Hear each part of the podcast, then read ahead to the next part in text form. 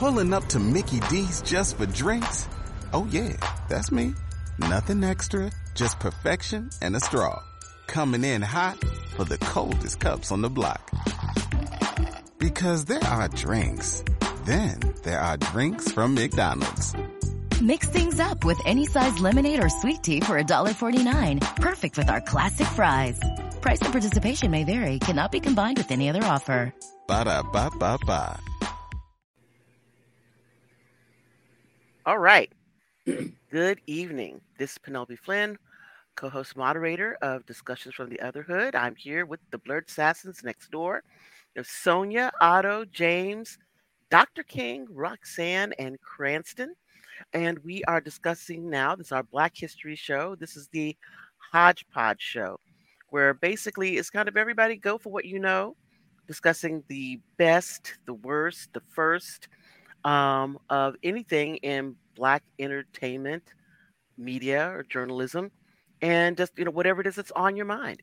So I know uh, a few weeks back, a couple weeks back, we talked about um, something like uh, Amos and Andy, which you know everybody has their feelings about. You know, is this the best, worst, first um, issue uh, with regard to a um, a uh, television sitcom regarding Black life? You know, what our opinions are about it. Things like Good Times, The Wire, these shows, even our um, individuals, for instance, like um, an Oprah Winfrey. You know, best, you know, first, worst.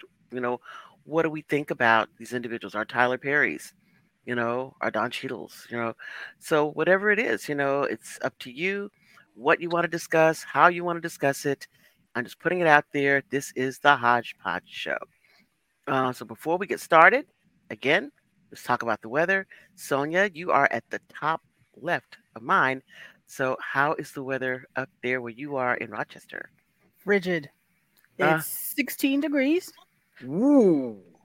Got a, uh, uh, 16. One six. Wow. I can't count. Um, there's about four inches of snow on the ground.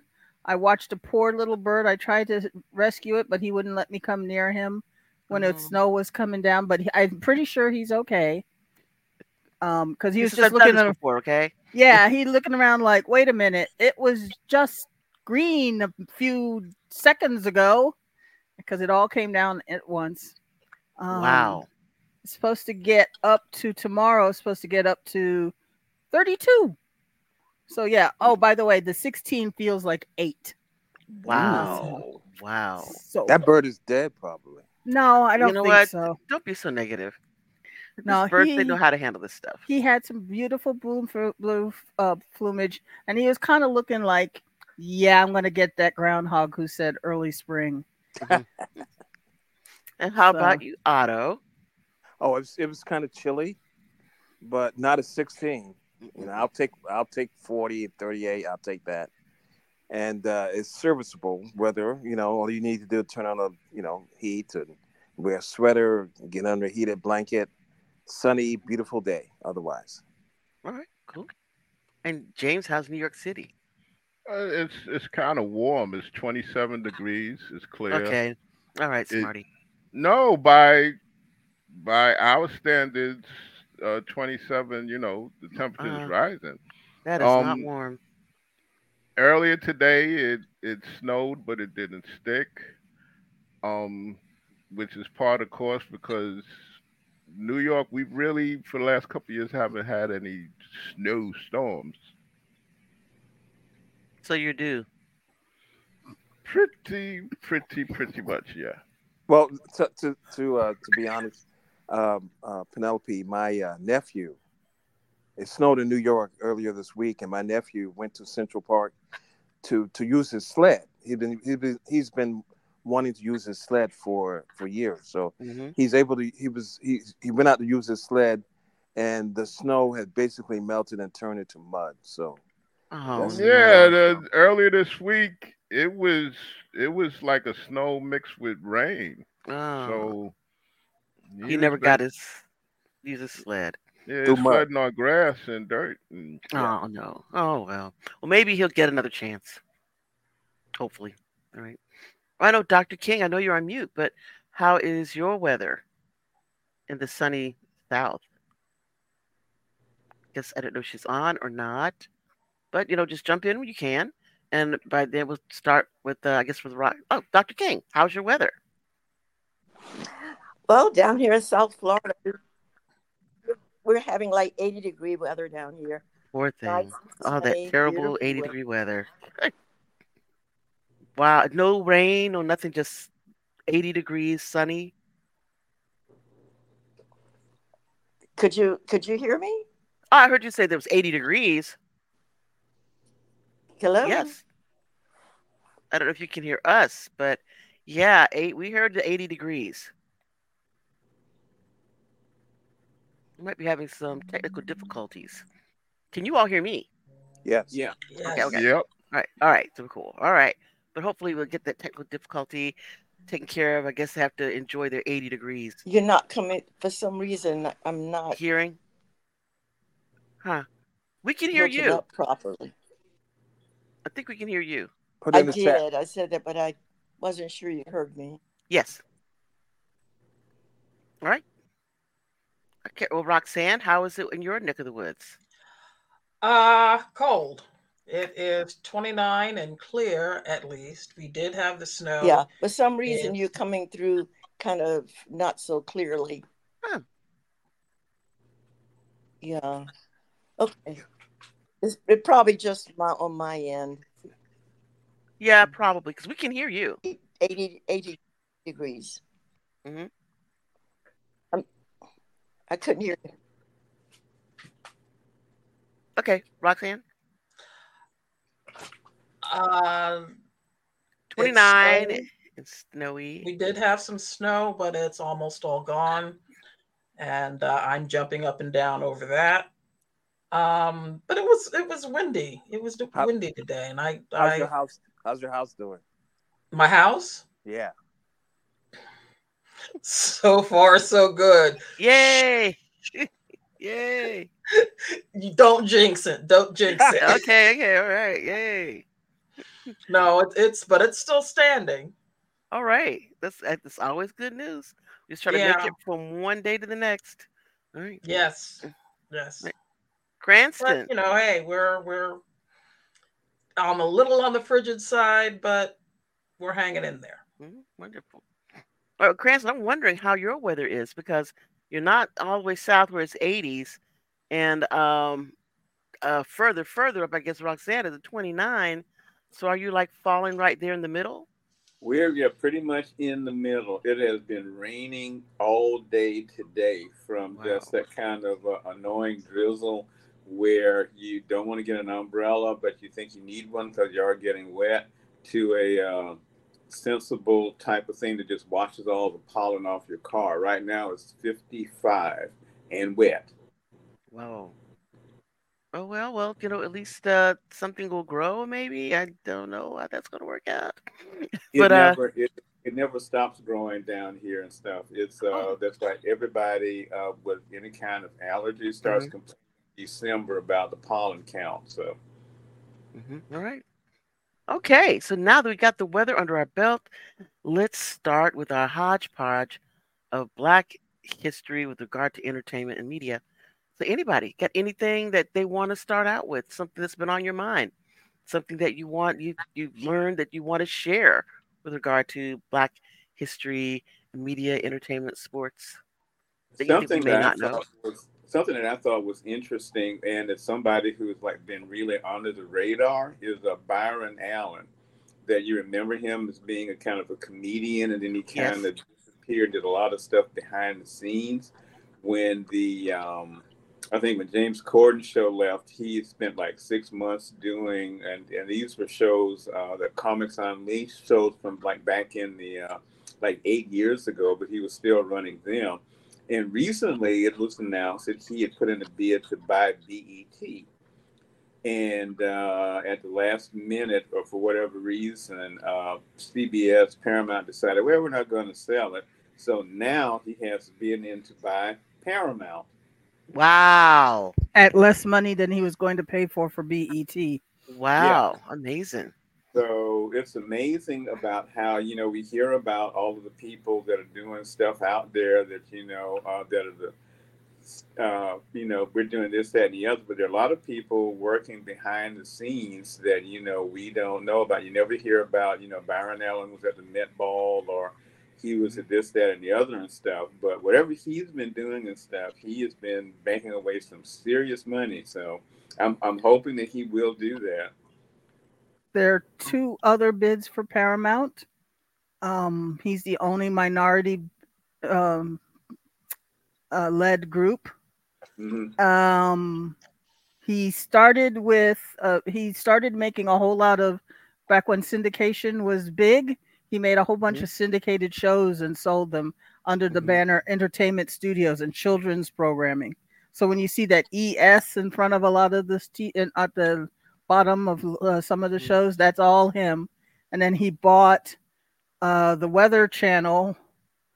So he owns the Weather. Ch- I think he sold, might have sold it. Nope, no, that's right. I saw an ad for a position open. He owns So the Weather Channel. Byron and Janet Brian now owns the weather. Okay, go ahead. Yeah. So He owns the weather. um so yeah, now he's put in it's two billion dollars less than he was willing to pay for just BET because they were hoping that the stock would go up because they had done all of these cost cutting measures Mhm. and instead their stock went down. wow. Wow. So he's taking advantage of it and I'm got my fingers and toes crossed for him. Well, I hope it works Yeah. out, and I hope it, it translates into some um, good programming to come out of you know some of this. So I, I'm I cross my fingers for that. Yeah, that- that was a because good one. um, I mean, God bless him for what he's doing. Because definitely, back in the day, as a comedian, he was better as a media tycoon. Yeah. was, Okay. he was not funny back in the day. Yeah, Wow. but you know, it's a jumping board. He uses the jumping board to be in the industry, to you know, get that knowledge, that skill set. So there we go. So it led somewhere, right? yeah, Yeah, and if you watch the dark side of comedy over on Vice, you see that a lot of people who were really funny are now kind of dead. So hmm Uh, well, it's, it takes a lot out of you to be funny, obviously, right? yeah, All right. So great. Anybody else have anything, anyone interesting that they want to bring out regarding uh, Black history or you know the Black current um, individuals that are doing things, the movers and or shakers or the people who are um, I want to see an Oscar Micheaux movie. an Oscar I've Micheaux never, I've never seen one. As I, I Really? look back on it.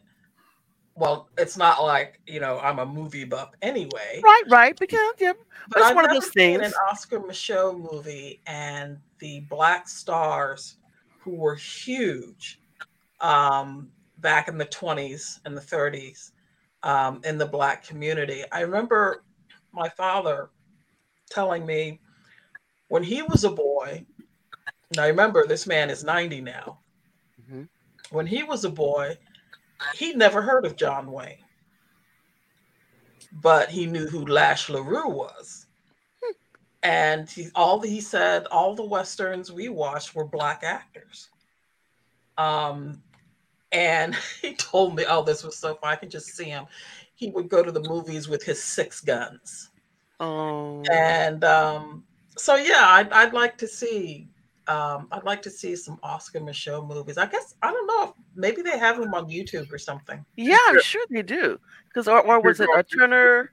Not a Turner? documentary. You mean the actual Yeah, Yeah. a movie. biopic? a movie. I think um, Hazel Scott made a couple of movies with him. A, a bunch of people that, of course, you know, very few remember anymore. Um, but um, but you know, but these are actors and actresses who actually, you know, they they were household names in the black community. I think at one point they had some Eternal classic movies. Do you remember that, Otto? You mean a documentary or a biopic? No, the actual films. Oh, I Oscar see them all the time. film. Yeah, you could Yeah. you could see it. You can see them all the time. Yeah. They're not they're not difficult to, to get. They're either on YouTube Mhm. or you could get them on Daily uh, uh, Daily Motion or something. Daily? Motion. Or they're, they're they're they're all available. I think I thought she was saying that uh, she wanted to see a, a picture, a movie about. No, no, the Oscar actual Michelle. films. Oh, The films, actual- yeah. Okay. yeah, the, good. yeah, the actual films you can see some of them on um on YouTube. Um, Good to know. that's back when you had like Ida, what's her name? Ida Mae McKinney and um Fredi Washington. hmm Um, uh, there's there's I can't remember right now any any any others, but yeah, it was for him. He was the man back then. You know. And and You- and Turner Classic Movies probably since they it seems like they do it every year when they uh, every every February. It seems like they they'll have a uh, a week or so devoted to Oscar Michelle. hmm Yeah. So yeah, I mean, a lot of I saw some of them, and um, of course, some are better than others. And um, again, you know, we have some of the the issues, you know, with um, how it is that our people are portrayed, or what is portrayed as good, what is portrayed as bad, or and some colorism issues. But you know, it's you know, it's good that you know you have black actors that got to play in films and and have careers in films. So, you know, I thought and and a lot of it not negative, you know, just you know, some of it just bad drama, but it's still you know, it's drama. And um I yeah, I, I thought some of them some of them were better than others, just have to say. Yeah, I mean, it, you know, it is what it is. You know, this is what it was back then. Um, but thank God, you know, he Oscar, he was um, he was somebody that had what I would say a vision. hmm You know, he, he really had a vision, and that was to try and portray black people in a positive light. hmm Yeah, also I think who was it the in Amos and Andy, the individual who played uh Amos, the one who was the director. And I one can't played remember the- Andy. Andy. Andy? I think it was which which one is the one who's the not cab driver? The one who played that had the derby, he was Andy. I okay, think that one. That's the one, the one who's the director. And we saw a film. Spencer I think- Williams. Spencer Williams. We saw the film, one of the films that he directed, and I thought it was pretty good. You know, Yeah, yeah, and and with him, he also has a distinction of producing and directing a film that's considered the first black sci-fi horror movie. he did Ganja and Hess. Yeah, no, not Ganji and Hess, son son of Ingagi. Son of Ingagi. Okay. Yeah. I thought who did Ganja and Hess? Ganja and Hess, that was uh, um that came later, like I think the late sixties, early seventies, with um Duane Jones from Night of the Living Dead. And then um later you had Spike Lee had did a remake of it. Hmm.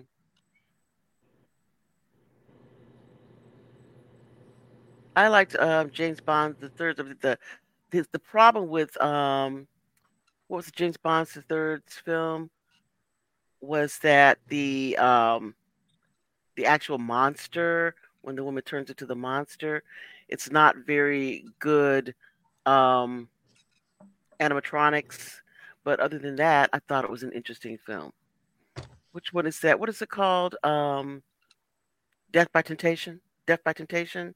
Right. The the it was Yeah. I liked it, but the monster when they finally get the monster and the transformation that it what the animatronics person did was not as tight as it could have been. But I think it was a good jumping off point. But unfortunately, he never did another film after that. Not that I'm aware of. I think that was his directorial debut. I thought it, I thought even even even the uh, the special effects I thought you know for his time and for his budget it was pretty good. Yeah, it's fine, but I just said the monster, the what the monster thing at the um the transformation to the with the monster that the animatronics they could have worked it a little bit better. But other than that, yeah, I said it was um I thought it was a good film, a good a good debut, but I don't think he ever did any other uh horror I think after that or you know not a major film, you know, horror. He may have done some anthology work, but I don't think he did any other you know, actual films. Yeah, let let us not forget the the holy grail of black horror films. Of course, me being the king of the bees, and that's Black Devil Doll from Hell. Oh, please no. Yeah. That is so bad. It's a, and that is a superlative because superlative is is not the best. It is probably one of the worst. That is so terrible. Why would you pick a film? Why would you pick that film?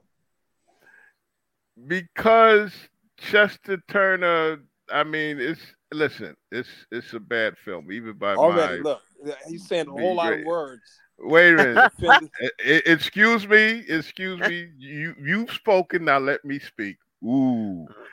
um, no, you have to give credit to Okay, go on, go Chester to Turner because he he didn't even have a shoestring budget. He had like a budget of like maybe five dollars. You know what I'm saying? Yeah, it, it was But- apparent that was the case. But when I look at him like Ed Wood, okay, you give him an A for effort because Mm-hmm. if he had he had such a passion, Chester Turner, in making that movie, no matter how bad it was, you gotta you have to give him credit for that because he had a love of film. You know, um, he said he sat up and wrote the whole script in one night, which I I can believe believe. that. Yeah, I can believe that. you know, and then and then he got his um his little nephew to play the the action parts of the Devil Doll, and you know, Well, that, you know, you know what it is. It's the same thing with Ed Wood.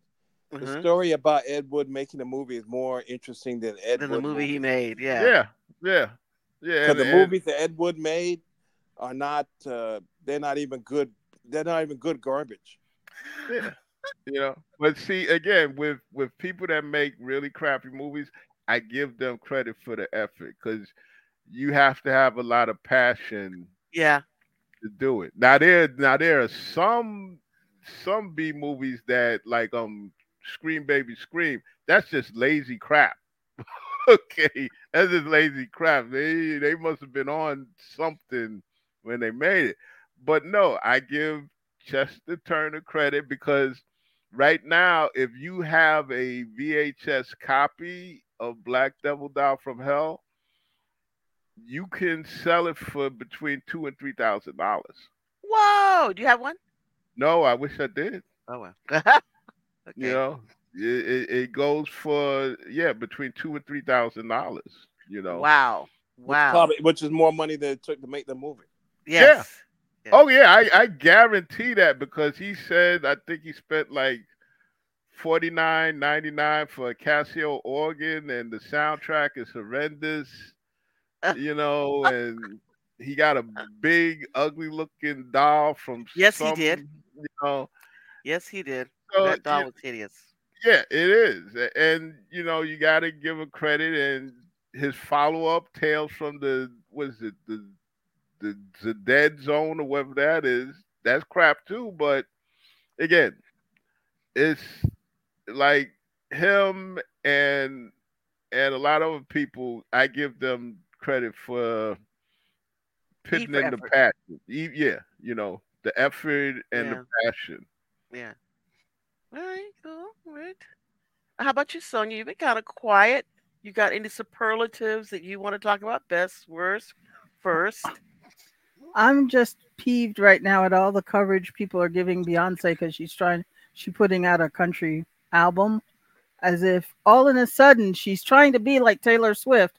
No, she's honoring the music she listened to when she was a little girl. Yeah, being from like Texas. know, yeah. Um, why is she wearing a cowboy hat to the Grammys? Cause she's from Texas. She's trying to be like Taylor Swift. No, she's not. Where's Taylor Swift from anyway? Um, Tennessee. Yeah, well, Beyonce's got more right to the cowboy hat, you know. Yeah, but um, it's okay for Taylor to cross over into the pop uh tinge, but for Beyonce to honor the country music she grew up in, everybody's all upset. And it's perfectly all right for Dolly Parton to put out an album of nothing but rock songs, but so I've just been laughing at that right now. And I'm also Yeah. proud of all the black women who've been standing up in the judicial system and showing them that we know what we're talking about. Mm-hmm. Yeah. You know, I and watched also, I mean, the thing is, we talk about um, uh, the Beyonce's uh, foray into country, but Mm-hmm. always remember that the first black women to perform at the Grand Ole Opry were the Pointer Sisters. Yep. And they also got a Grammy for this song "Fairy Tale" in as country, as a country Right. song. So it's not some crazy thing that no one has ever done before. She may Or- have done, may do it, but she's not the first. or the fact that people, excuse me, people are upset that Tracy Chapman's now all of a sudden recognized as country. The gentleman grew up listening to her song. He identified with it. He's honoring her right and left. She's Mhm. getting her money. She just now back on the charts with her version.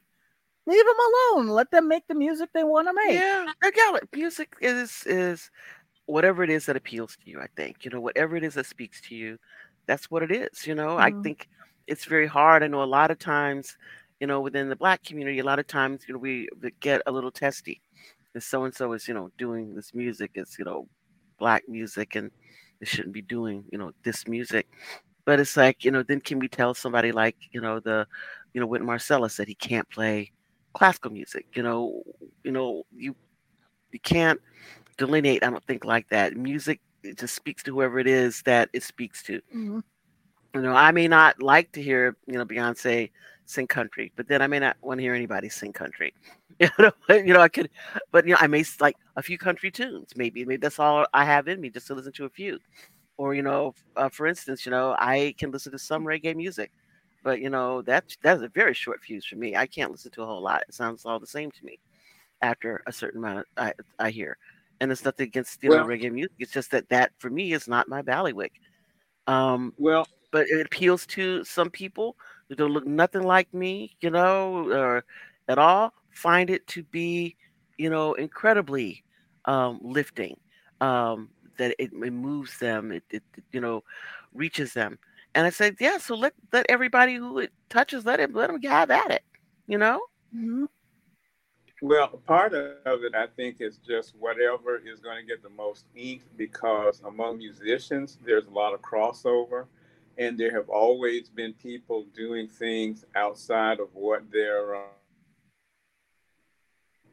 what they're, uh, what they're most known for. I think the first person to do something that uh, was like way out there, and this was way back in the '80s, that Willie Nelson did a uh, did a uh, album of uh, standards, just Great American Songbook things, and nobody said anything about it because that was out of what they're talking about. When Sinatra died, there were half a dozen people that did Sinatra albums. There was a Barry Manilow did one, Michael Bolton did one, uh, a couple of other jazz people did one. Nobody said a thing because they don't talk about it. But you mentioned Taylor Swift, instant headline. So that's what a lot of it is. People just can't find anything else to talk about. It's true. It's true. Also, uh, Beyonce more. I mean, she played into the stereotype. You know, I Mhm. mean, it's like she wore a, a cowboy hat to the Grammys. It's it's so it's so over over rotation thing. You know what I mean? It's like, come It's on. It's marketing. It's all this is marketing. Yeah, yeah. It's like just sing your song. You know, whatever you feel like sing, just do it. You Yeah, know, but it's it's just marketing. So you know, it's it's Why you got to wear a cowboy hat? I mean, Tracy. because it's marketing and she's got she's on a big stage and everybody sees it and apparently now everybody's talking about it. so Well, that's she why. she didn't perform, but it fit her Mhm. outfit. You know, she had Well, a yeah, denim jacket still, on just- and Mhm. you know but denim just- shorts. Yeah, it's still mar- but you know, Tracy Chapman came on Mhm. and she performed and she looked the same way she looked when she first performed that song with some gray hair and that's Mhm. about it she she was mm-hmm. tracy chapman. You know you put her what put her in whatever category you want to put her in. You know what i mean? Yeah. because that song is is a heartfelt song. So you know she's not trying to you know sing some country song because now i want to do this different thing. She sang a song that speaks to people and across all genres. Yeah, but Well, there's nothing you- wrong with Beyonce singing something because she thinks it's popular that's going to make her some money. I mean, there's nothing wrong with that. It's you know part of the industry. No, you know, I it may mean, not be something that is heartfelt that speaks to you know a generation of individuals who have been downtrodden. It could just be, you know, uh, dance music or or whatever. I don't think though that we should denigrate. I'm not denigrating her, that- but I'm, uh, but it seems like you are. well, what I'm saying is, you show up in a cowboy hat, and you know, this this slicing and dicing of music is a problem I have. So it's like, I'm gonna I'm gonna sing cowboy or country music, so I'm gonna show up in a cowboy outfit. You know, I, I it's it's too much. It's too much of that slicing and dicing, and the slicing and dicing, to me, it was makes it, it makes the it mixes music up and and segregates people. Like I gotta li- I can listen to this, but I can't listen to that. I can listen to hip hop, but I can't listen to country. But don't You you, know I think mean? that, that don't you think though that it's just the opposite in this instance? That somebody like Beyonce, who is you know known for you know her uh, dance, you know pop R and B, and she comes in and she wears a cowboy hat, kind of breaking down that um, concept that you know black people can't walk around wearing cowboy hats. I mean, let's face it, didn't Lil Nas X do you know a country thing? Uh, What Mhm. is it? The um, so uh, what do you call it? Um, Old Town? Road. Old Town Road, yeah. and it's only they didn't want to put was it on the country charts because um he didn't he wasn't they said he wasn't country and Billy Ray uh, that's when Billy Ray Cyrus went yeah he is so they re-recorded it with Billy Ray Cyrus Right. and th- that's when it went up the charts Right, and the thing is, he had you know cowboy hat and stuff like that on, and there's no big deal about that. So I don't understand Well, I, why. do, I feel like everything Jay Z and Beyonce does, and maybe it's a thing I have with them. It just yeah, it's way Yeah, it just Right. it just it just sing your song, you know, Right. put it in Right. the thing, and you know, yeah, but but but you have listen. I don't. I personally don't have a problem with her wearing a cowboy hat. Mm-hmm. Okay, it's just a part of marketing. You know, it is. She has to sell her product. well she wasn't even performing the song she was there to support Jay-Z because he got an honorary award Yeah, and yeah, and people were throwing things oh she why is she wearing the country hat well why is she and And- like and- and because you- she wanted to And you right. see, part part of it, part of the problem is social media. Mhm. Okay, everybody has to comment on everything. If she's sitting in the audience and wants to wear a cowboy hat, well, by God, let her do it. You know what I'm saying? There's no, it's no big deal. And again, it's whether she's singing or not. You have to market your stuff. You know, I can Mhm. remember one time there was a while I would get on a train with one of the the anthologies that I'm in.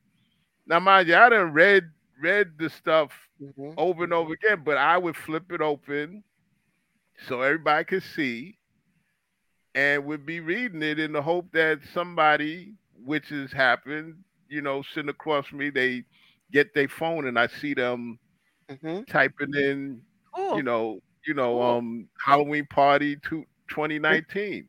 I've now mind you again, I read the the whole anthology, not once but twice, maybe three times. But it's all a part of marketing, and you know, here we go. People try to make like black people have never done country. Right, right. Okay. Oh my God. There's a, a black woman country singer. I forget is her name McGee. I had posted her performing on Hee Haw one time on my writers page. Okay, then you had Charley Pride, and then um Ray Charles dipped into it uh, a little bit. You know what I'm saying? But part of it, I said the whole thing with a hat, that's just social media. Everybody gotta be outraged. You know, backlash. yeah, I'm not I'm not outraged by it. It's just you know, it's so it's so uh, blatantly manipulative. You know, it's just uh, Yeah, it's naked. yeah. I just I just I, I'm not outraged by it. I don't really care, but it just seems like you know, it, sing your song. Who cares about that? Just sing the song. You know. I just think it's marketing. Yeah, I, I- you know, every it's like when Jay Z did, did the thing with the NFL. They, they needed they needed a black person to counteract Colin Kaepernick. He was there. When they needed black people, when they needed to take black people property in order to build the Barclays Center, he was there. You know, it's it's, it's so you, you know what I mean. That's just uh, maybe I'm I'm glomming some of the stuff on from him onto her, But just sing this. Just sing the goddamn song. That's all I'm saying. Just sing it. Just sing it. Yeah. Just sing, Naked costume. sing if you want to. You know, they Yeah, gotta wear a if you costume. feel- They you don't have to. Beyonce ain't gotta wear no costume to be, say no costume. But you know what? It's marketing. Get over I it. I know what it is. I get it. I totally get it. I totally get it. But you know what? It just irks me. I- It, doesn't, it, it just irks me to be somebody trying to manipulate me into now I'm singing country, and then when I sing uh, hip Country. hop, I'm, I'm gonna wear I'm, I'm gonna, gonna wear, wear- uh, I'm- kente cloth. What is that? Where- What is that? Auto speed. Auto speed backing on himself. No, that's a doubling that happens every once in a while, right? Ah. The echoes. And my shadow and And- me. My shadow. And, and and you know, uh, you know, who knows what how long it's gonna last because a lot of people forget. Actually, Ringo Starr did a country album way back when. Really? Yeah. That must have been interesting. Mm-hmm. And you remember uh uh what's her name? Ethel Merman did disco? Oh yeah, I remember. I was gonna say that. I was gonna say that. Yeah. Oh, now it's stuck in my head again. Oh yeah, I remember Oh, that. and you can't forget, don't forget Dance Dance Disco Disco Lucy. Lucy. Mm-hmm. Do, do, do, do, yeah. Yeah. Everybody jumps on everything. So, you know, gotta be ready for that.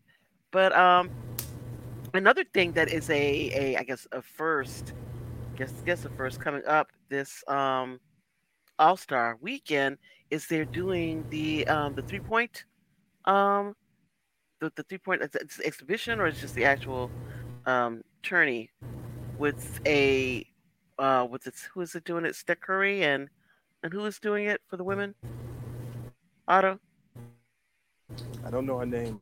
I don't have her name here, but she plays for the New York Liberty.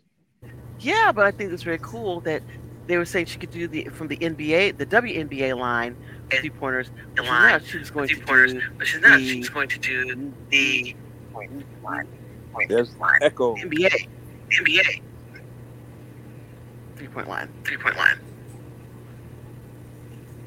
What is that? A What is that? A fan fan or?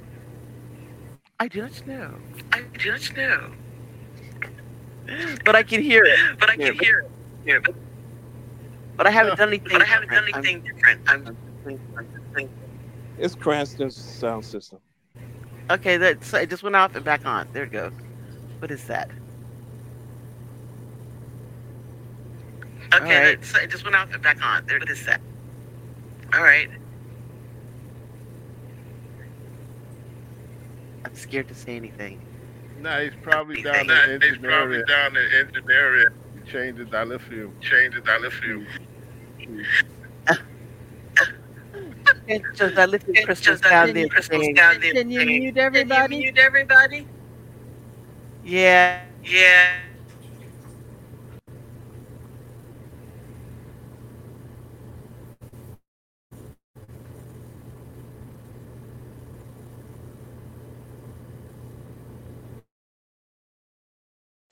Okay, that was Cranston that I just muted.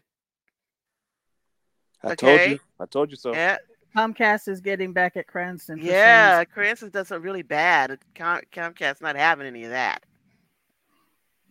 They say, "How dare you, Cranston, pay your bill on time so we can't charge you any extra? We're not having that."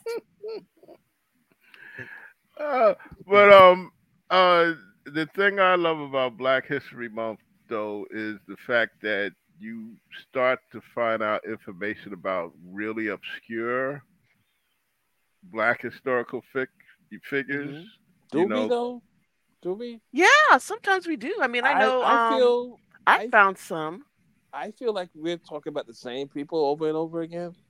The, Uh-huh. Har- the Harriet Tubman, Frederick Douglass, Dr. King. Mhm. No, no, because like right now I'm in the middle of reading. Uh, what's the title of the book? The Negro Moves Forward by Edward Johnson.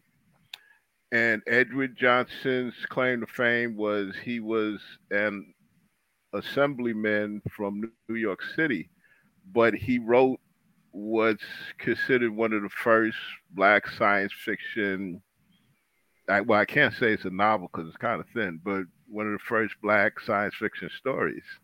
Mm-hmm. You know, it's it's about a his character is, is a, a a white man that's going down south to work with black people, and he's on an airship, Mm-hmm. and the airship gets caught up in the atmosphere, and it's like 1906. But then when he finally, when it finally crashes, he's in the year 2006. Whoa. Okay, it's not.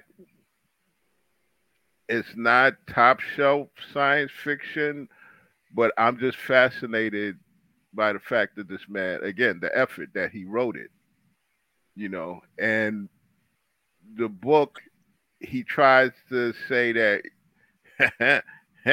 in the year 2006, race relations are better, but at the same time, he he has like footnotes of really horrendous um horrendous uh, uh, atrocities that were done on black people Mm-hmm. during his time you know because he grew up i think in south carolina. You know he writes about lynching and and how southern businessmen were speaking out both sides of their mouth. They talk about they want to get rid of the negro negro race and then they talk about well they want to keep negroes to work for them you know. So i, I really find it to be a, a, a fascinating you know book from a historical term. Just like a lot of people don't know about w.e.b du bois the comet you know. Mhm. not too many people know about that. I was totally totally fascinated by that and again i said it before and i say it again the people that made that picture that movie with Harry, Bel- Harry Belafonte was it between the devil and the sea, where he's he's working in a mine in Pennsylvania and it's like um a nuclear holocaust. Mm-hmm. Yeah, whoever those people were that did that movie, they kind of ripped off W.E.B. Du Bois, the Comet. Hmm. Okay, because the Comet is basically the same thing, except for W.E.B. Du Bois' character is working in the Wall Street area and in a bank, and he's sent down into like the vault area to clean things out. And then some type of comet comes past across the United States, and it it basically, for some mysterious reason, kills almost everybody in New York. Whoa. Okay. And he ends up being a white woman white woman, and he's helping her just like Harry Belafonte with the white woman in the movie. But with the comet, they're finally rescued by the white woman's boyfriend and, and her father. Mm-hmm. And the first thing out their mouth is, "Oh, uh, what did he do to you? Did he touch you? We'll lynch him." You know? Yeah, There you go. yeah and, and that goes that goes back to what i was telling people that sometimes with science fiction and horror it's a metaphor with america because just like the character in the comet and harry belafonte Mhm. um night of the living dead what happens to duane jones at the end Yep. Yeah, You know what happens? happens? yeah, i had e- I I, had, I, I I, had I had even even wrote wrote a, a, a a essay, essay for for horror horror addicts addicts dot net dot net where, where i said I that said that that was that a was a metaphor metaphor for, for um, black um, people black in people America. in America. No matter what we do, we still get the short end of the stick at the end. Yeah. Even if you're the hero. Yeah. Yeah. Yeah. You know? See- Die first or die last. Yeah. And, you know, historically, with black people, when it comes to horror, we deal with two types of horror. We deal with horror that we go to the movies and we read and we watch streaming and all that stuff. But we also deal with the horror of everyday life living in this country. Yeah, for us, existential horror is not something you read; it's something that you live. Mm-hmm. You know, it's a different level, Level of existential existential horror. horror.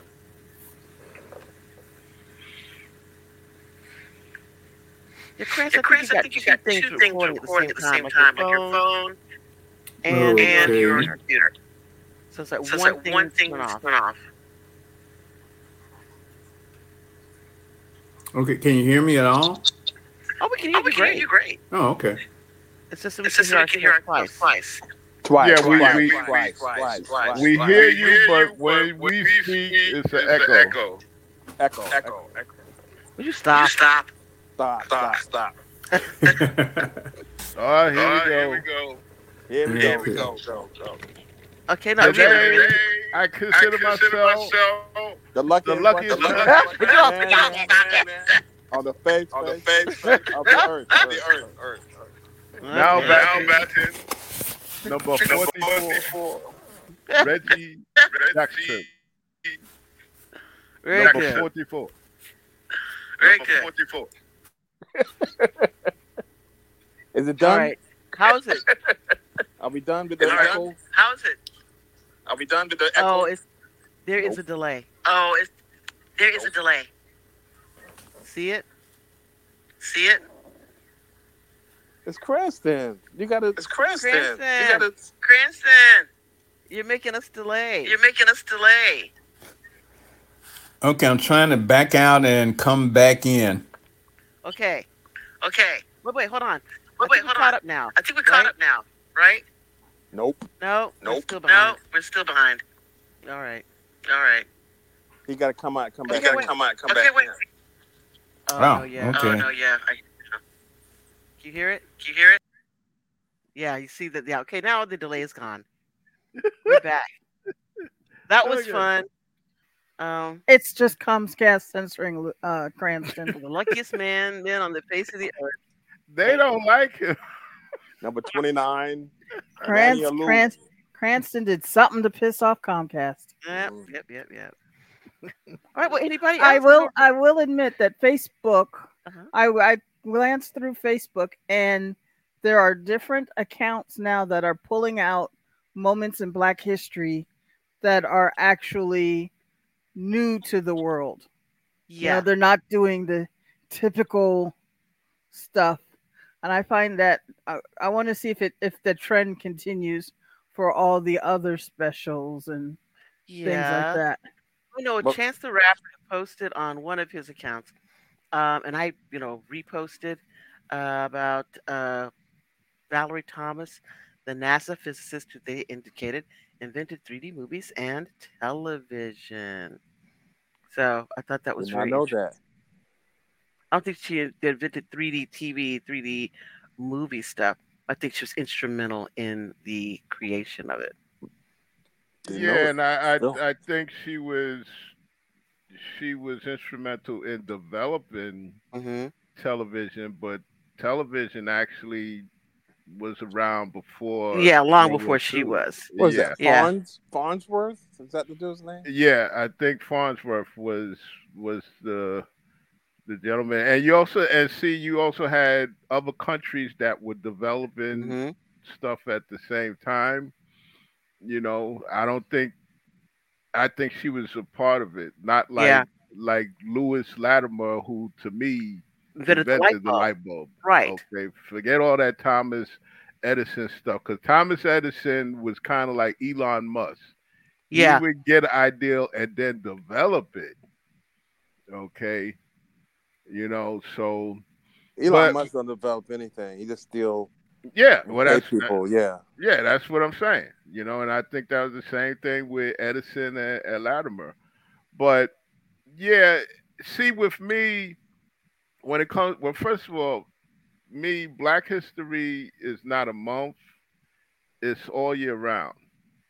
Okay, and and also people got to understand that Carter Woodson that started Black History Month. hmm Unfortunately, he's the one that chose the month. A short month, right? Okay. Yeah, he's the one. Well, Could he have was, made him. They made a picket. Like, hurry up, pick Yeah. them up, quick. No, he was trying- February, February, February. As the town where Frederick Douglass has claimed home, we're hearing a lot about him up here now. Um, he was trying to honor Frederick Douglass and Mhm. the presidents he claimed that advanced black people's cause, uh, Abraham Lincoln and Tom and uh, Je- uh Washington. But um, He so you know you he, he- that's for? because George Washington didn't do anything for freedom. That's what you think. That's what you say. He sure didn't free his. They I found out in a Black History Month thing and that was also connected to um this um Independence Day that Jefferson had written like 17 plus pages promoting that when we're going to declare our independence, we should also free the slaves. And that was the first thing that the Constitutional Congress cut out. Yeah, Yeah. of course they would. So, you know, but I didn't know he had addressed it. He actually did put in the Declaration of Independence. He's real passionate behind it. He's Right. He had 17 pages worth of stuff explaining why we should end slavery. And Well, uh, 17, you- and you 17 guys- Negro children. Well, you gotta look at it like this. Okay, it is what it is. At least he was proactive to a point, as opposed to Washington. If anything, Washington put advertisement in newspapers for the woman slave that ran away from him. Bring her Yo. back. Okay, bring her black ass back. Bring her know, back. Mhm. You know, Yeah. um, and I a lot of remember, I don't know if you all recall, many years ago, it was uh, I think the Oprah Winfrey Show or something like that, where they had the family of the individuals who were actually related to George Washington. It was black family. It said not like Martha's children who were not blood relatives of George Washington. And the Mhm. story was that George Washington had a son, one son, that was born from this black woman who had been enslaved or in servitude in some way. And that despite the fact, which I find to be a recurring theme with a lot of these uh, individuals, these white males who came up during that period, that they treated women, black, you know, and white, whichever they happen to be with, as merely vessels. And their children, however, were treated differently. For instance, they said that wherever Washington went, he had this kid. The kid went to whatever their church was. He sat with him in church. He was sent to schools and all this. And um, eventually, you know, I guess this person had children that had their children going on down. But the family that is blood relatives, blood related to Washington, is actually a black family. Martha Washington's family, these people, had when they were getting ready to do the DNA work, they had the body exhumed and um, hidden, so the Are you talking about the could not Hazlitt do that. family? I do not know their name. Um, because Shirley Haizlip wrote a book, um, "The Sweeter the Juice," where she was tracing her family history, and it went all the way to Washington. He may be So the one. If they curious. did that thing, did that um, interview with Oprah Winfrey many, many, many years ago, and and they had, I guess, them and then some people who were from, uh, I guess, descendants of Martha Washington's family, which of course is not blood related to George Washington. So I thought that was very interesting because I didn't realize that. Yeah, the I'd say con that. the belief is whenever they talk about his son who died in battle, everybody assumed that it was his son. No, it was a Martha's son that he adopted. yeah, Yeah. because she wasn't she older than than Mhm. George? Yeah, Yeah. yeah, and but they said his son hmm was. Uh, it's just like who is it? Um, Dumas. You know, Thomas Dumas. His father was a planter. His mother was a woman who was an enslaved person, and that child, of course, was raised into school in Paris. He was a musician. He was a scholar. He was a fencer champion. You know, all these things, which his father, of course, you know, was absolutely proud you know, you saw this a lot with a lot of these young black males who were children of these planters and then the black women who were, you know, in, in servitude. And these people were all over Europe. You know, it was not something that was an isolated incident. At first, I thought that it was, but then I started looking around and finding no, it wasn't. That was it seemed very common that you had a lot of these young black males who fathers of wealthy, you know, white males who sent off to Europe to go to school, and they're like, you know, running the place. Yeah, Um, like Alexander Hamilton. I don't Sorry. know. That's the thing with Hamilton. Yes, Alexander never sure. Hamilton. Yes, because they show um if you find pictures of his brother, Mhm. same mother, same father, a Mhm. whole lot darker than him, and it's not the Caribbean sun, since they Right. say from Caribbean. Well, And That's um, why everybody gets mad when they say Lin Manuel shouldn't play Alexander Hamilton. Like he's closer in skin tone than yeah, anybody else who's played him. yeah, and Yeah. then they had what's the, I, it was an unfortunate, very bad. I think it's Bridgerton or something like that. Mhm. Bridgerton, who Uh, was one, a uh, um pianist. Oh no, violinist. No violinist. Chevalier or no? No, no, no. This is this one is was a friend of Beethoven. Oh, okay, I remember which one. Yeah. Yes, and that they had a really good, you know, relationship, and he had written some symphony, some some work, and basically when they did it, performed it, that he sight read it basically, uh, for the first time, and they named it some other symphony because between the time that it was published and that they had actually performed it the first time, apparently this young man said some negative thing about some woman who was a friend of Beethoven's. So he took his name off the name of the symphony. And something they called him something, the Abyssinian Prince or something like that. I can't remember exactly. But it was funny because, you know, he did this, of course, as well, you know, the Eroica um, symphony, same thing that Beethoven had written it for Napoleon, but then he got mad at Napoleon and took his name Mhm. off the Eroica. So he had a habit when he gets mad at you of removing your name from symphonies. So this guy who was, you know, his good friend, he removed his name from the symphony and named it after someone who actually could never actually play it. So it was kind of funny. But that, but again, he was one of those individuals who was of, um, you know, European and um, African heritage. So it was very interesting that they there was a, quite a bit of that. There's a YouTube video, I just can't remember the name of it, that talks about historical figures that you didn't know were black. There's a whole Mhm. series of them out there. Um, and they talk or, or um because it she I think it's a woman hosting it. She started it in response to Bridgerton when they were complaining, people were complaining about all these people in the high society that they wouldn't be there. And she was like, um, yeah, they would.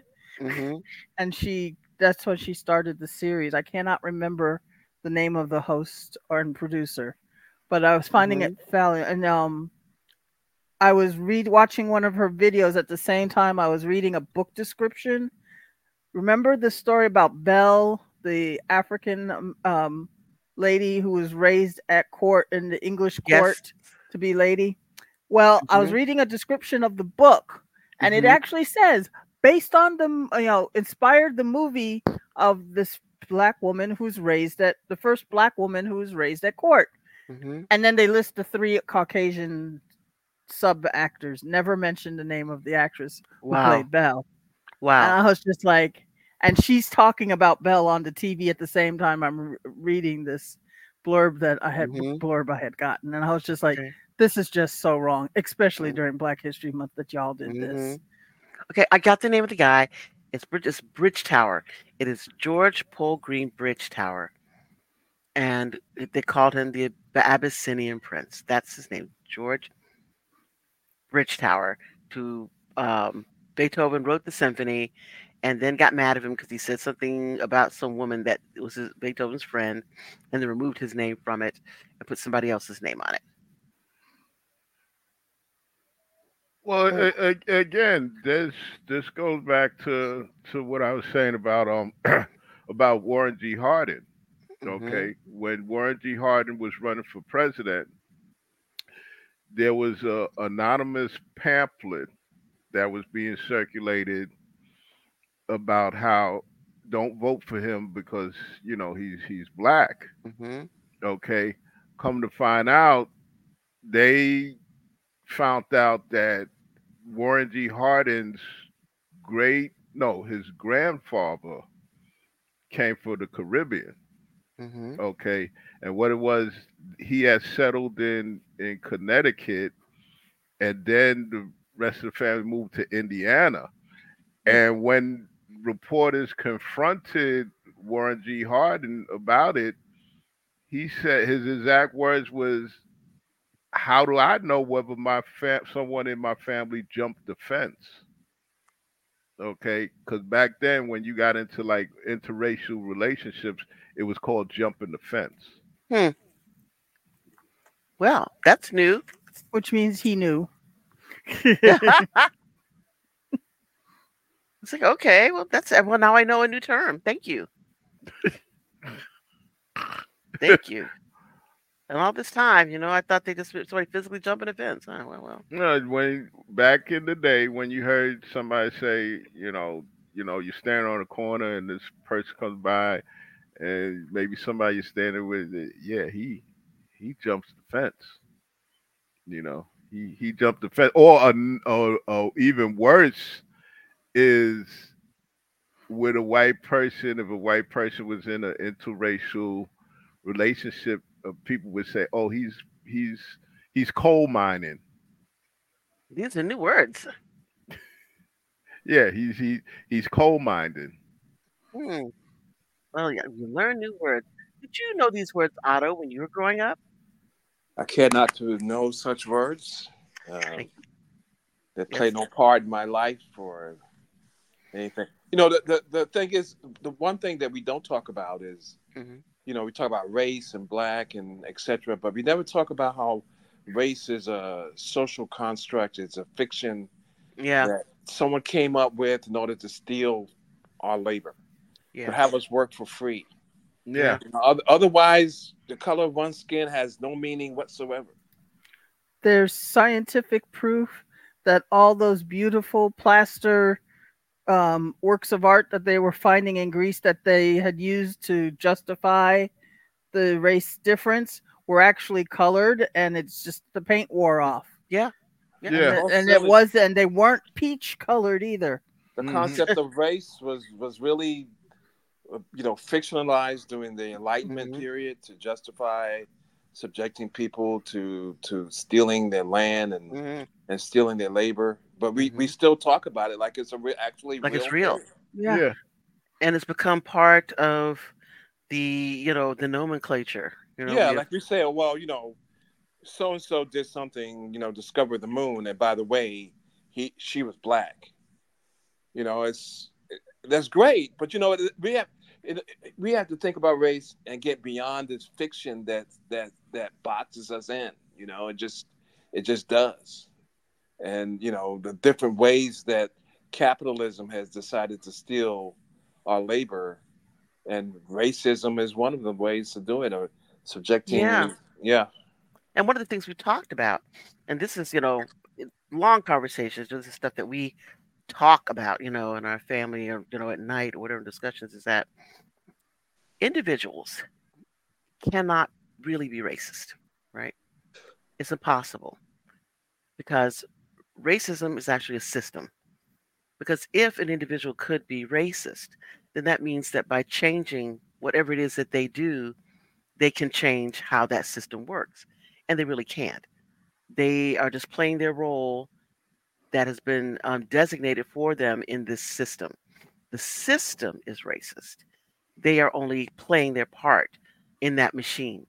Now, if you know all the parts in the machine stopped, you know, functioning, then maybe that's the way you dismantle this racist, this racist machine. But the individual can't be because they don't have the power to be other than what they are. You know? So I think that's another thing with people. This oh so and so is racist. Well, no, you No, really aren't because you don't have the or power biased, yeah. You can be bigoted. That's right. Bigoted can be or biased. Right. But you can't be racist Mm-hmm. because you don't have the type of power to move the machine that racism requires. you support the system That's right. Uh, or, or the system supports you more V- likely Vice than not. versa, yes. Vice Yeah. versa, yes. This one, one other Yeah. thing, Penelope. Let's discuss Franklin. Excuse me. Franklin. Oh, did anybody get to see Franklin? Um, on um Apple. Apple Apple Plus, yeah. Yeah. Any, didn't but get- we- Every every Thanksgiving we talk about Franklin. You know, being on the other side of the table and sitting by himself. But I, I mean, I have a problem with discussing it with everybody that has not had an opportunity to see it. You know how how can you discuss it if you haven't had an opportunity to see it?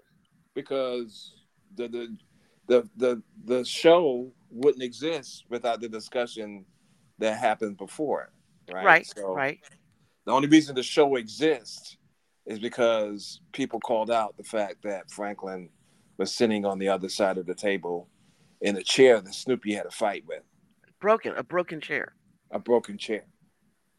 Yeah. That not only, and I think for anyone now to say that this was inadvertent, that this thing happened, and I mean, to, in my mind, it is a bold-faced lie. It was not inadvertent. It was intentional that they created this barrier. You know, as they call it, the dog whistle, to certain parts of the demographic to ensure that even though he is here in this space, we want you to know that he is not equal, that he is put on the other side of the table, sitting in the broken chair, the broken and dangerous chair, right? Because it was fighting Snoopy, broken and dangerous chair. Yeah, that chair's dangerous. But you know the, the history. I wish Cranston was here because he came up with a He's lot here. of the backgrounds. Oh, okay, I'm Cranston. sorry, Cranston, you're just not in the state. I'm sorry. Yeah, we go. 'cause he, he talked. Cranston talked about a lot of the the stuff about CBS executives not wanting to have um, Franklin sit on that side of the table, and you know if you go you go on uh, internet search, you can't find any of that stuff anymore. The, all, the only stuff you find is is like uh, Charles Schulz's widow saying that it was inver- inadvertent. But It it, cannot be inadvertent because this is not, for instance, where somebody is on set and they say action and they perform the scene and they stop and someone hands them notes and saying, look, we're going to change this. This needs to be done a different way. This is animation, which is done back then, you know, mostly, you know, by hand and, you know, and, and, and mechanized, but it takes a long time to do it. So these decisions were made. They did this thing all the way out. It wasn't that, oh, a snap decision was made to do one thing or another. They had to consider this. They did it. They did not change it. And it was intentional. You know, that there was no change to what it was that they had done or they had made a decision to do this thing. I could see if they said, well, it was inadvertent because somebody just did a bad take and then we did this thing and voila, it got printed. No, it, took a lot to put that together. You know, center, you know, they had to be in order for this to become at least five different hands had it had to go through five different hands to be produced. right. At the very least. And so there's no way that they're now saying that, oh, it was just in it. We just didn't see it. No, it was we didn't see it. You saw it, you knew it, you did it because you wanted to make sure the dog whistle going out to a certain part of the population that they understood that um, you were not making him equal. Well, if, I mean, a it lot of was- this, remember, it came out of that discussion where they said that during the um, comic strip that Franklin was turning back and hit his elbow on Peppermint Patty's desk talking to her. And, you know, Middle America lost their ish as a result. So, of course, they're sending a message to these people that, yeah, we got to put him on here, but understand that we're like you, you know, we're, we're not making it quite equal. You, you know what we're saying. So I, they the- I remember the- reading one story that they said Charles Schulz insisted that Franklin was there, but he didn't oversee how Franklin was being used. Hmm. Um, so that he uh, he drew Franklin the first time and had him integrated, and after that didn't pay much attention because he wasn't drawing the and the animated shows and things like that. Mhm. I don't know if it's true. That's just something I remember reading. Mhm. Okay, Yeah. did the Peanuts specials used to come on CBS, right? Mhm. Yeah. Okay, that explains everything. Okay, that Yeah. explains everything because that was the the um network that had like a dual identity. The Tiffany Network. The Tiffany network, but it also appealed to the rural area. Okay. Mhm. I mean, the Andy Griffith show was on there, right? Yes. Okay. Beverly Hillbillies. and- All these shows, you Yeah. would be hard pressed to see a Negro on these on these shows because they were appealing to a certain demographic. It's just like at one point in the fifties, the show the Great the Gray Ghost, which was about a Confederate um raider that would raid Union supply lines. That was which was a TV show, believe it or not. That was on CBS too.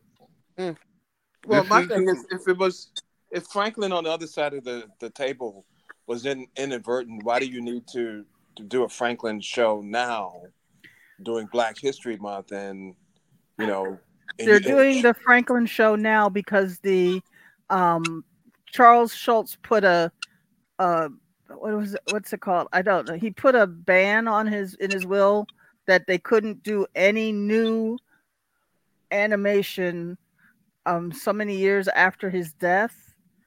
They could only edit what was already out there. Really? Yes. How strange is that? And they could and then the, the doesn't contract with i know the contract was with cbs until whatever this time limit was Yeah, Roald Dahl had a similar one that said Right. No, no, I it, nobody can it, touch it's not- this It doesn't explain why they do it. Why they need. If it was inadvertent, why do a Franklin show when you have Franklin come and sit on the other side of the table?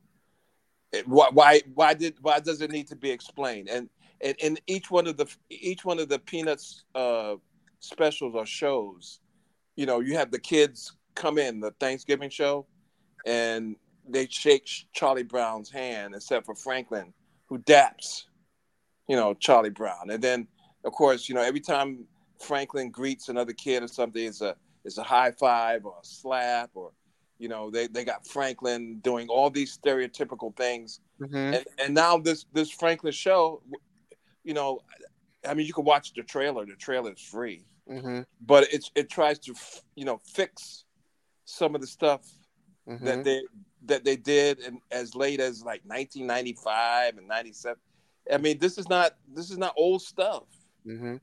so it's like you know the the genesis of franklin was i, I think you know a school teacher from california wrote schulz and said you know after dr king was assassinated maybe you, you want to have a, a black uh, uh, character in your in your comic strip and and and schulz said well i don't i don't know if i want to do that because i'm black people may feel that i'm pandering to them. And and you know she wrote back that she spoke to her black friends and the black friends wrote to schulz and said no they didn't feel as if having a black character would be pandering. And you, you should see the way that they drew uh of franklin man, he, he had like like, like, like like stripes stripes on on his his face.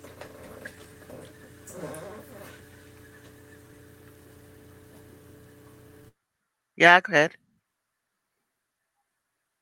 Go on. Otto?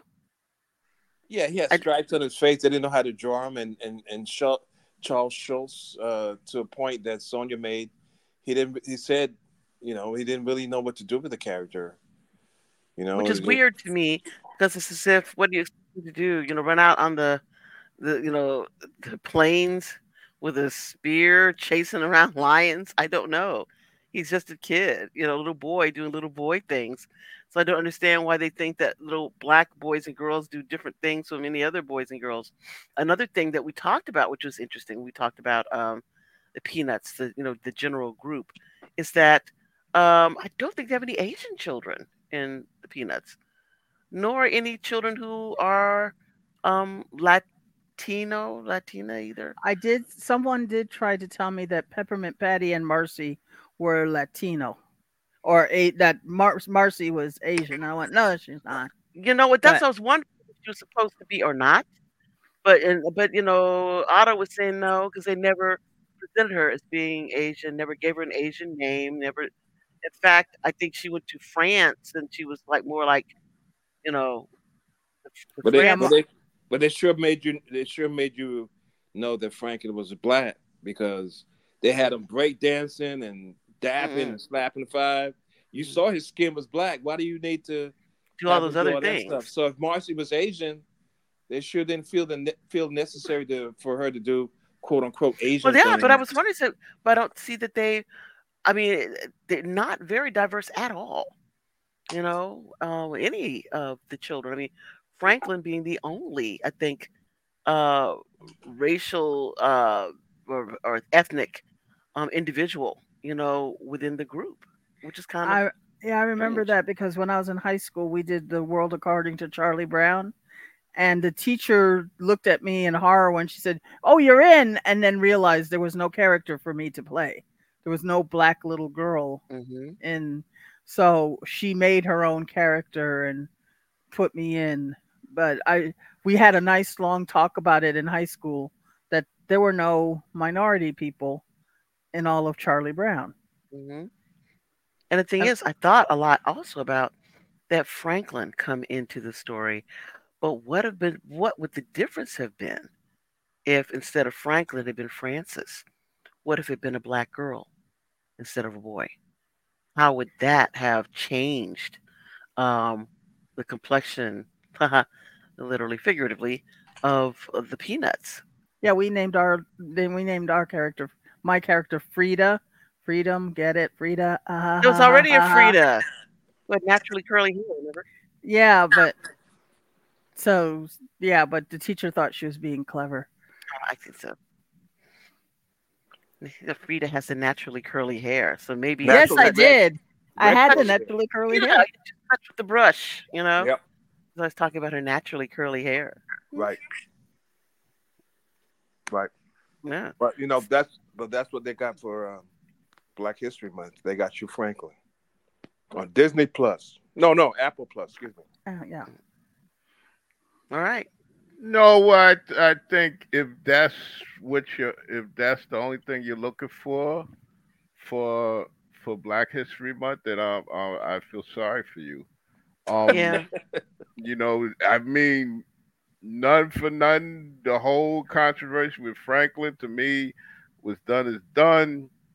That and uh, I can't even say a Metro card will get me on. Now it's an OMNY card here in New York. Right. Look at y'all. Um, the problem I have, if anything, with with Black History Month is what we were talking about earlier, which I think is the is the real issue is that every Black History Month, hmm the powers that be, they give us the same the same um historical figures. Martin Luther Mhm. King, Malcolm X, Frederick Douglass, Harriet Tubman, hmm those are the usual suspects. In the course of what I do as a writer, I found the cornucopia of hmm black historical figures that fly under the, the radar. hmm Okay. And these are the people that I think we should focus just as much with the icons. You know, every day, every day I go out, every Monday through Friday, I go out to work. I go to the curb and I have to stop because the stoplight is red. That's right. Okay. That's a black person that did that. Garrett Morgan. I go down to the subway to catch the Q train. I can't get from Manhattan to Brooklyn unless that third rail is has electricity. That's a But black let, man, let, let, let me ask you this. Let me ask you this though. right? The the the black icons that that you know people come up with, the majority comes up with every every year. Uh-huh. The Dr. King's, Frederick Douglass. Mhm. It seems that the that people have become comfortable with their you know images being integrated into you know seeing them and all that kind of stuff. Yeah. Do you think do you think that the the other uh, contributors to to history, black contributors to history, you know, majority people have not been they're not comfortable. Even our own people may not be comfortable with those images or those stories yet. No, I I, just think I they don't know them. I just think they aren't given those. yeah, they just they just don't know them because I remember back in in the early '80s or the '80s that when it came to Black History Month, there were a there were a lot of things going on, especially on television, especially with with public television.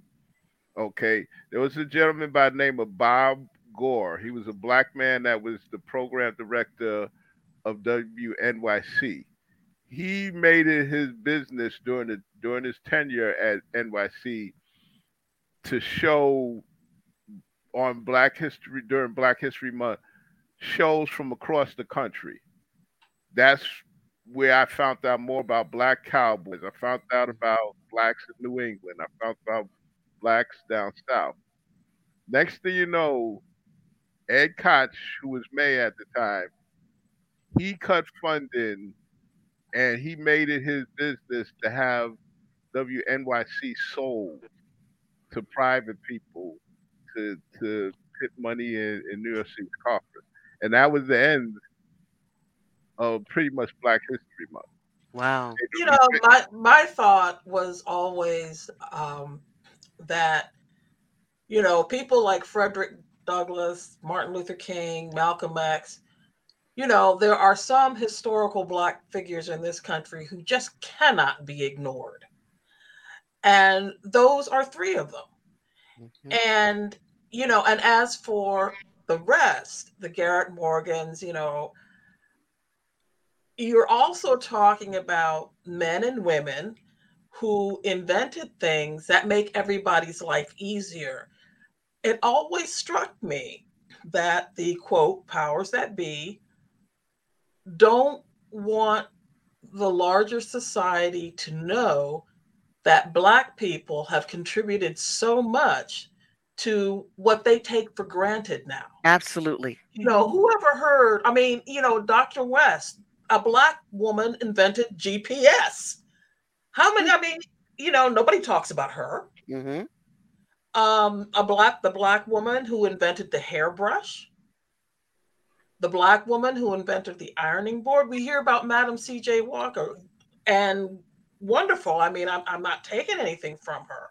Mm-hmm. But, you know, there were all these other Black people who invented things and invented goods and processes that we take for granted today. But if you ask anybody, hey, would you know the guy who invented that was Black?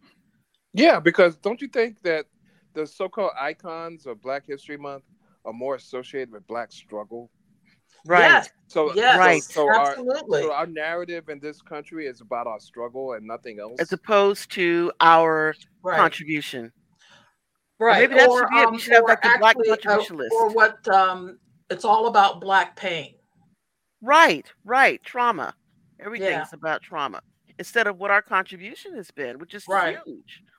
And not just And then, slave you know, labor. Kind of not just through slave labor, you know. If they, if they if everybody knew how many black people contributed, you know, to this country's um, and not just with you know on their hands and knees and their backs, That's right. their backs bent, but how many black people contribute who who were well educated, who contributed to you know the people's well-being, if you will.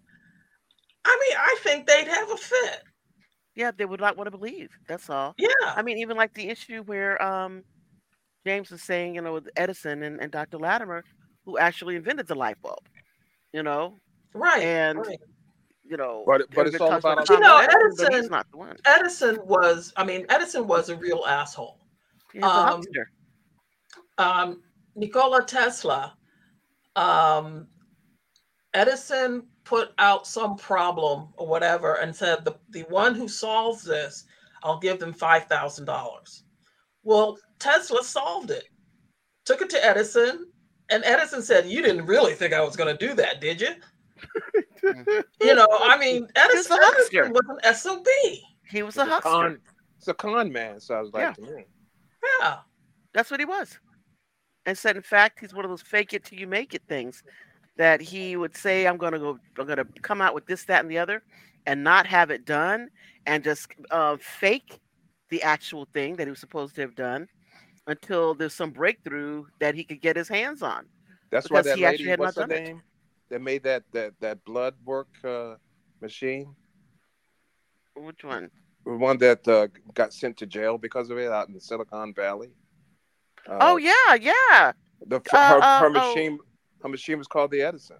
yeah, yeah, yeah, yeah, yeah. That's, that's funny, isn't it? It's exactly exactly right. As Elizabeth Holmes.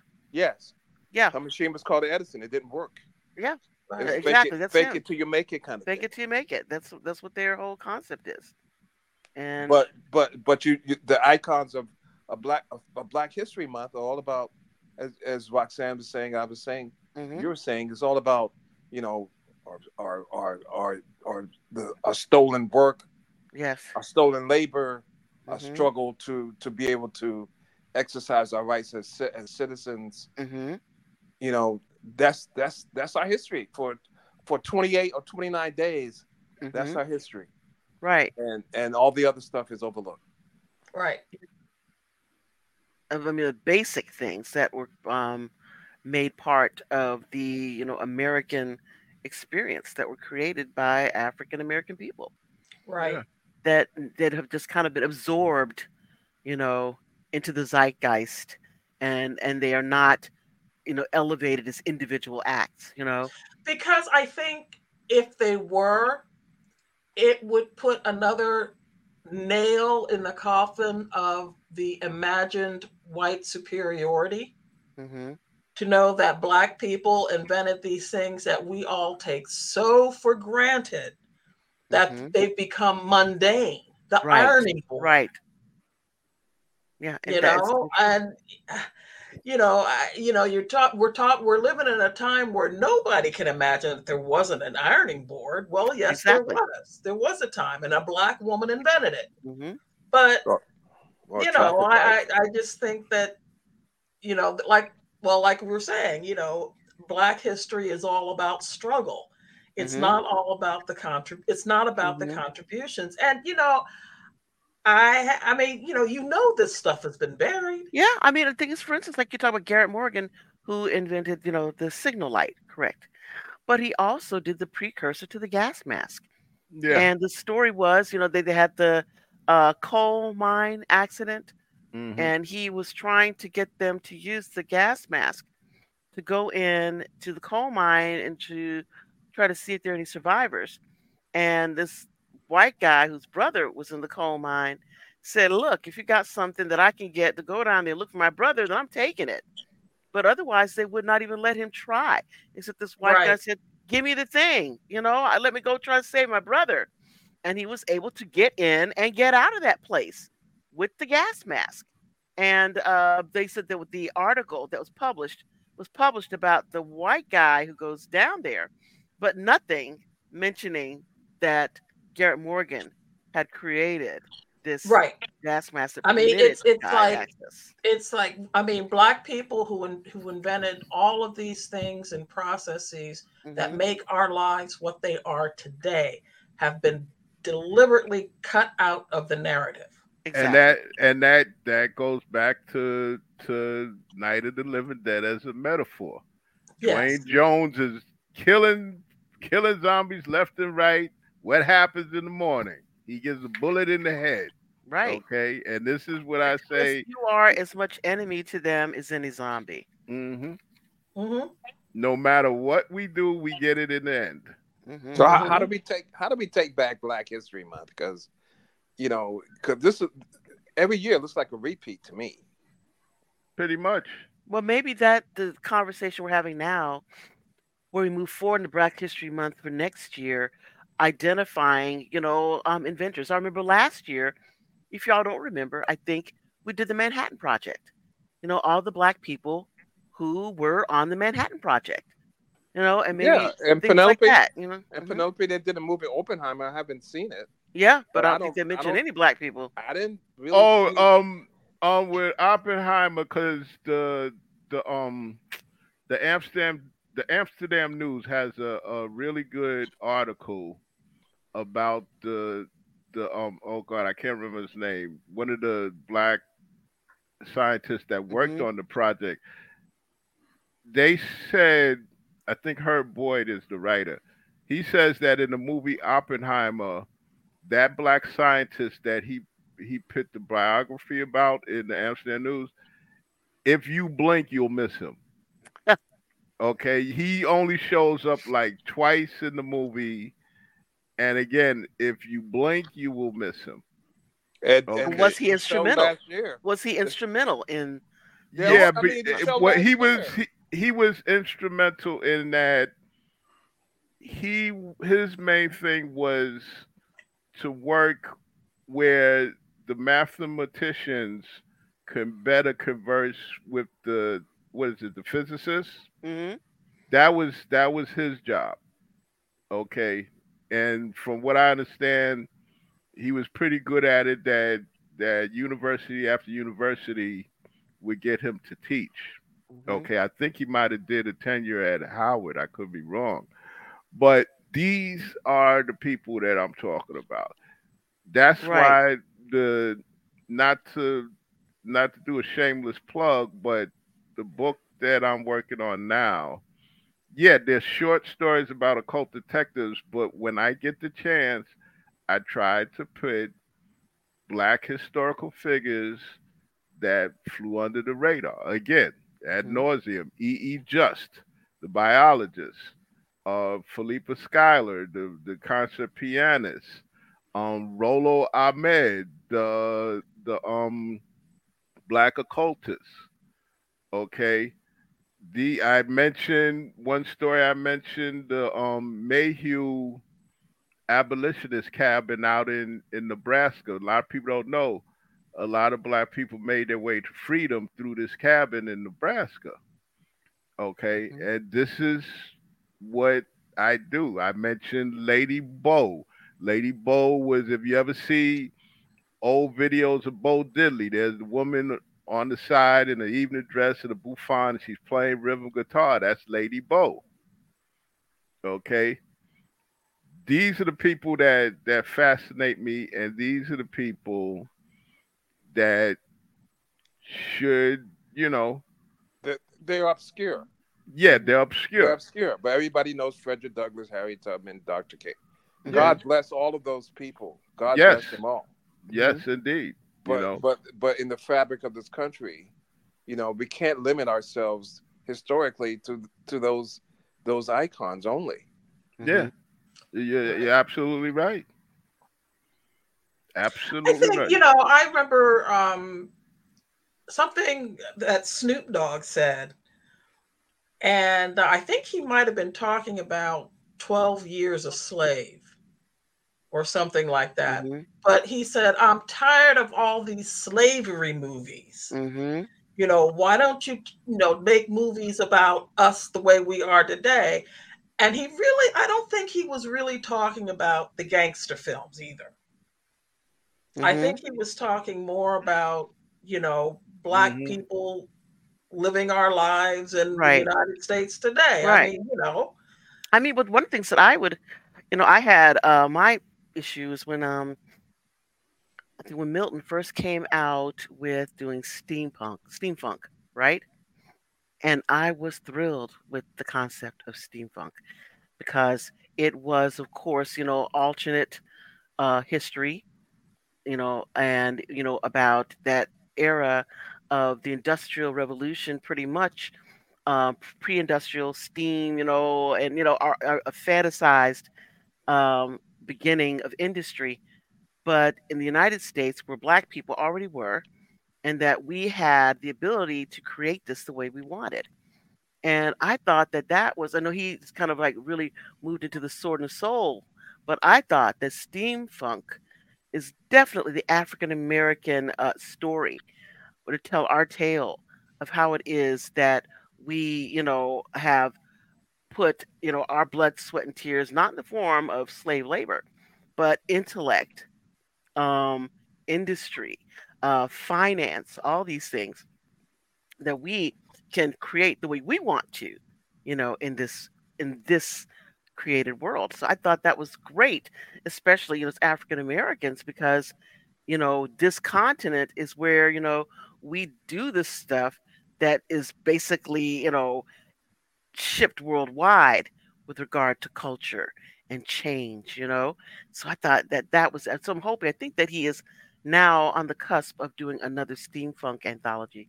So I'm hoping that that will happen because I'm really excited about doing it and also expanding my steampunk uh, story that I did for the original into a novel. So I think that would be a lot of fun as well.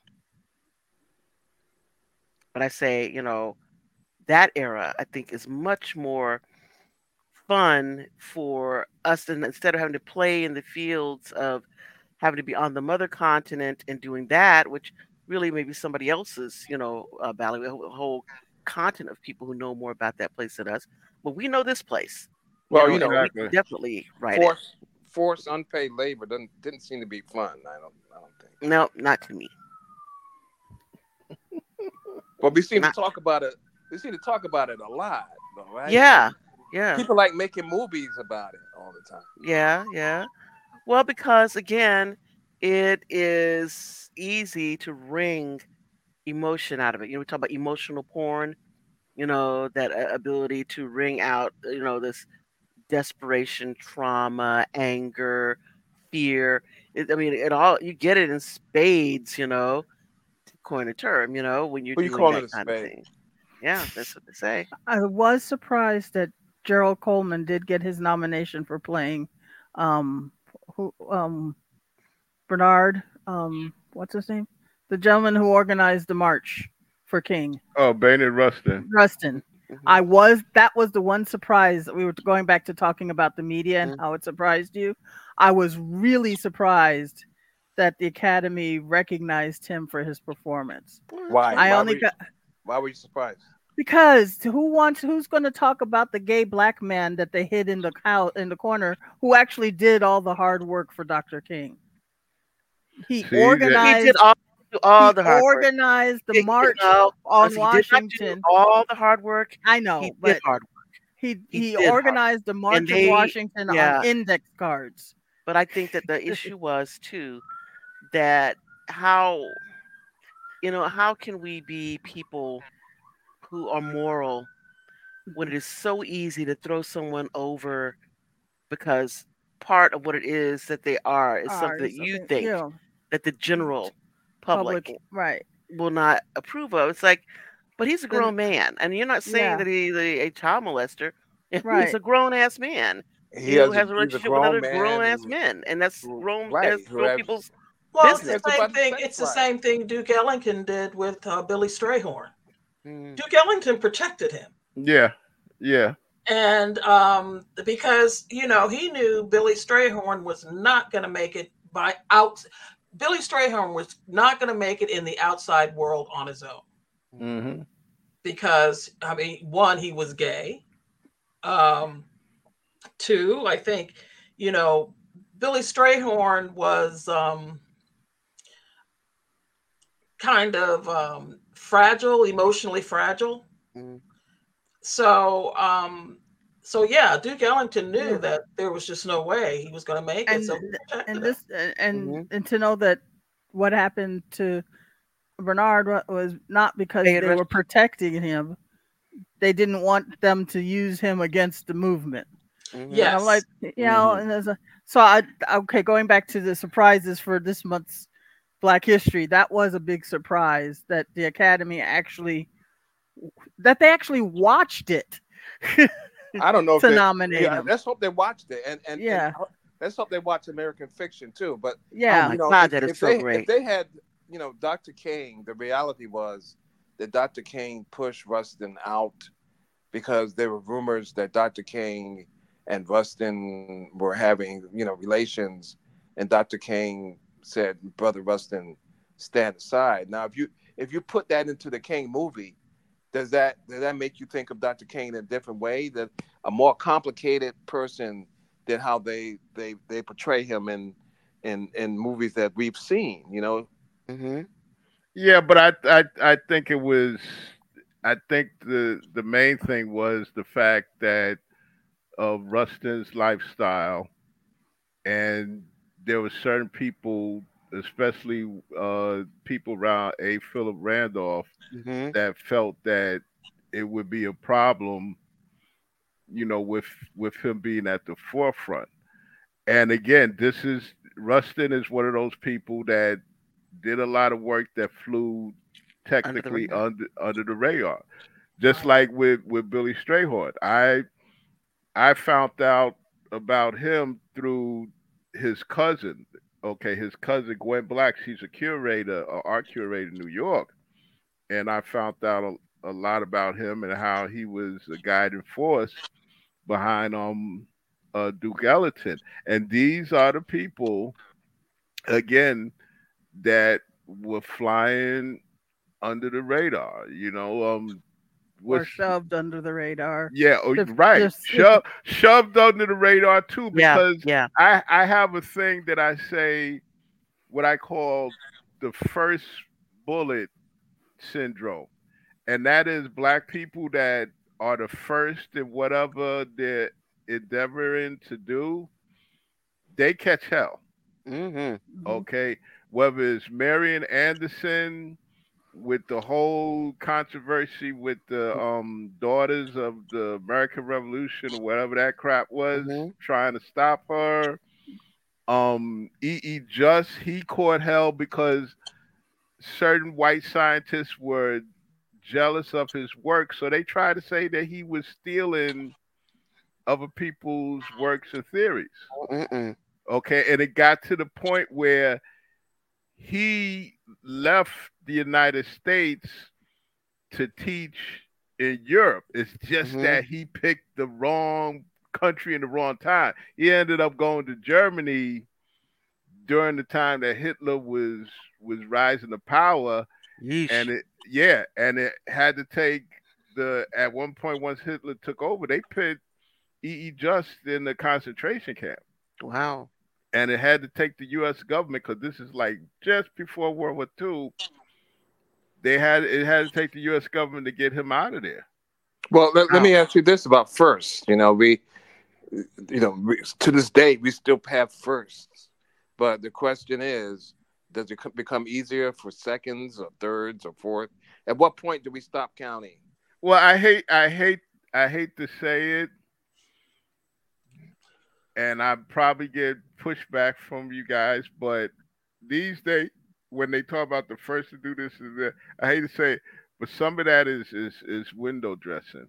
Mm-hmm. And Okay, it's very disheartening that we should be the Yes. first of anything anymore. Yes, You know, some of that you're still with the foot on our neck, so that now there's still a first in something. I- exactly.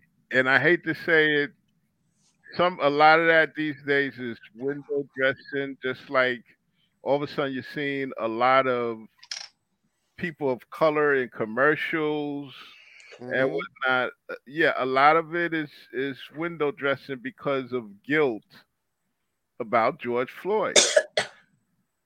You know, this is stuff that should have been done a long time ago. Mhm. But you mean to say you mean to tell me it takes somebody getting getting murdered that we have to go back to to oh this is the first this and the first that because What is it going to be the last? I This is going to be the don't- last black, I black don't person know. killed by a police officer. I, Yeah, I- that'd great. oh well that's that's open ended that's that's you know but Well, I remember in the you know in the sev- in the seventies, you had that same kind of push after the '68 riots. Mm-hmm. You There you know, you, had a you had a couple of years of you know inclusiveness and let's get these people on TV and wherever else, Mm-hmm. and then it stopped. And I, I'll be honest, I'm surprised that whatever this push is they're doing now, I'm surprised it's lasted as long as it has. Well, you know, there's a big push against DEI, right? yeah Yeah, Diversity, equity, and inclusiveness. Mm-hmm. yeah. So that that is the rallying rallying cry. yeah that's lot the, of the- people. that's that's the pushback now Mm-hmm. that's the pushback anything now people criticize it as being woke Yeah. Right. You know, again, what is it? The theory of the dialectic again? Thesis, antithesis, synthesis. You know, wait for the pendulum to roll back in the other direction until it reaches center. You know? yeah Does it ever reach center? No, it just continues. Thesis, antithesis, synthesis. yeah No, I mean, I mean, when you have you know? someone like uh, George Floyd, what happened to George Floyd?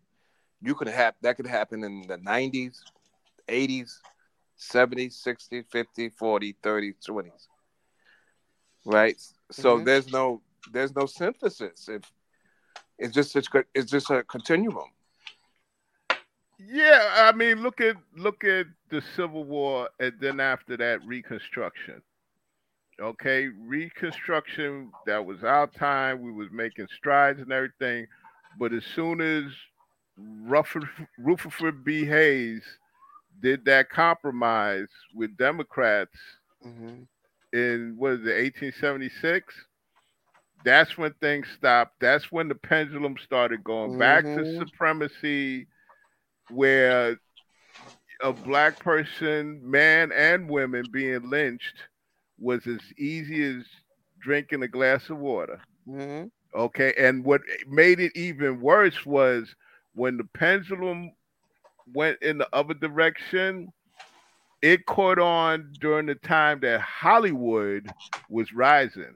hmm So then now you have this new medium, Hollywood, and that supremacist um, pendulum swings into it. That's why you have Birth of a Nation, hmm um, General Spanky. hmm My All- favorite movie. Yes, you you see what I'm saying? Yeah, but the reality is that is the incredible to me is that the vast majority of whites were poor, and they watch these movies that give them this false sense that they were the individuals who were living, you know, in these plantations and and running things. Where actually they were the poor, uh, uh, itinerant farmers, you know, living on the Yeah. land door that could barely make ends meet because they didn't have this big uh, machine that was producing. They didn't have that money, but they want to live the fantasy or pretend that fantasy that this thing that they're watching on these films was actually them when it never was. That's because from time immemorial, poor lower class white people still don't get the memo. Well, they should watch uh, Song of the South because it's right in the middle of that movie. You know, there there's a, a group of black kids and a group of white kids. I guess the, the black kids are the children of the servants in the in the in the black uh, the the black family in the in in the White House, and then the white kids tell the black kids not to play with a, another group of white children because you know they're they're lower class. Yeah. Yeah. So Until the black kids don't play with them. Don't play with the white them. kids in the big house. They're telling the black kids whose family works there, who they play with, don't Yeah. play with those other white kids because they're they're No, you that's know yeah, they're that's no right. good, That's smack low dab in the middle of that movie, and, and Yeah. is, I haven't seen any movie like that. That wasn't it. That wasn't in Gone with the Wind or any other Mhm. movie I've ever ever seen. That that poor whites that didn't have anything, that were disenfranchised, were seen were seen lower, a lower caste, a lower class than than the the the black people they were stealing labor from. Oh well, you must have, you must you must not have heard the the old joke from the South about the riverboat, and it's like a black riverboat um, worker and a white Irish worker. They're working on the boat, and both of them fall overboard, and it's only one, I think, lifeline, and somebody yells to the captain, uh, "Which one do you want us to save?" And he says, "Save the nigger. Let the the white dude drown because the nigga is more valuable." And I think that this, I think again, one of the issues is even culturally that when you have a lot of whites who were brought up, you know, on the farms, you know, dirt poor, you know, kind of living from day to day, but you have an entire uh, group of black people who worked in these houses where, you know, the, you know, Anglos were working, where basically a lot of them got the hand me down clothes, the hand me down dishes. So when they were out and about and they, you know, separated, had their own homes, and especially things like Rosewood, if you see that film and the uh, whites go into these homes, it's these black people of all these things. And some of these things were, of course, given to them, like, you know, in the past by people they had worked for. And they are just shocked because they have you know um, you know uh, pianos and they have uh, porcelain uh, tea sets and all these things. They have know how to set a place setting for a table. Yeah. When a lot of these people had no idea how to do this because you have a lot of the black people, of course, had to learn the social graces because they were setting the tables, they were making the meals, they were putting together the homes. So they had knowledge of this, and a lot of whites did not, and they were incensed that these black people knew how to do this and had these things, and they did not. Yeah, let, let- let me tell you, there's a story in my family. My mother told me this. Now, my grandmother, okay, my family on my mother's side is from the South. My father is from the U.S. Virgin Islands.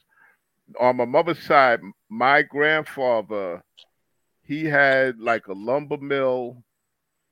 He had a farm. He was well to do. He's one of the first black people to have an aut- automobile in the area, right? My grandmother, my mother told me my grandmother used to fix Sunday dinner, and the poor white trash family that lived in the farm next door used to come and have dinner with them. But if they heard a car coming down the road, they would skedaddle out of out of my grandmother and father's house and go hide. Why? Because they if they hear a car coming, they think it's somebody white driving that car. Mm-hmm. And they did not want to be seen at the dinner table eating with with black folks. Hmm. So they used to do that, and then I think it got to the to the point where my grandparents said, "Listen, you know what? Y'all can't y'all can't come back here and have dinner. We out of Mhm. goodness of our hearts, Mm-hmm. we had y'all come eat. But if y'all feeling that way Mm-hmm. that y'all can't be seen eating with us, Yeah, Nah. go to your house, yeah, eat your whole bunch of nothing. yeah, yeah, eat a- eat a wish meat sandwich. what they call a jam sandwich? Yeah, Get two pieces of bread and jam them together. yeah, or wish meat because you know you Yep. put the mayonnaise on there. You wish you had some meat to go in there. Like, yeah, but yeah, it's and see, that's partially what the problem is of this country. Is is it's like a class thing. Mm-hmm. It's a class thing because as long as the higher classes see to divide us, Mm-hmm. okay, they know they're good to go. As long as they have the lower black and white people at each other's throats, okay, if, as long as is you get somebody like Trump farting dog whistle things about people of color and all of that, and they get they got what what is it? You got white people thinking about replacement theory that they suppose they're going to be replaced and all of this and That yo, that's why that's why Dr. King was assassinated. One bullet. exactly One mm-hmm. bullet. Just one. That's all it took. exactly that's why he was a Black poor black poor white people, poor poor, poor people in general start talking to each other and say, you know what? This is some bullshit. yeah, That's oh no, we can't have that. no can't Boom, have right, to that the, right straight to the head. That's one. there you go Yep. there you go he was getting too close Mm-hmm. he was getting too close to Yeah, like because- uh, because the reality is, okay, you want to vote. Okay, here now you got now you can vote. Okay, you want you want you want to ride in the front of the bus. Cool. Now you're in the front of the bus. You want to eat at lunch counters. Cool. Yeah. Stay at hotels. That's great. Wonderful. Yeah. Now y'all start talking to each other about unionizing and and and you know getting equal pay or, or adequate pay for your for your labor. Oh Boom. no. no, Right no, no, no, No, no, no, no, no, no. Can have none of that. no, no, no, no, no. All right. Well, isn't that the whole thing though? If Mhm. poor whites, middle class whites, and black people act started started talking and actually see they have way more in common than anybody would Mhm. ever think, Yeah, Mhm. the pitchforks and the uh, and and the uh, and the torches are coming your way, and Yeah. that's the and that's exactly why you know di- divide and conquer. That's exactly yeah. what happened here. Yeah, it's exactly what happens, and I think And And then you throw and then and people are encouraged you know people are encouraged in petulant behavior if somebody says a thing and now everybody has to be i mean i don't want to use the word canceled or whatever because i think that's kind of silly but you know the concept that somebody says something you don't like you shut them down instead of listening to what it is that they have to say ask them well why is it that you're saying that where did you get that information from this should be dialogue but now it's just reactionary shutting people down no dialogue no understanding we Right. should be way beyond that and you that's but that's history. exactly what they want because that's how that's how they perpetuate their power. and you talk Mhm. about history, the, the number of riots that they had in this country, that there were, you know, poor black people and poor white people together rioting, you know, challenging the so-called fathers of our country for their power, you know, and they came up with this. Historically, they came up with this the divisiveness that exists today, and so Right. it's, it's it's it's planned, and we're not taught in school. You know, Black History Month. Mhm. We're not taught in the history of of uh, the the riots that we had, the what the riots that happened in colonial times when there were black people and white people together saying we want our share of what this country has to offer. That's Right. not being taught.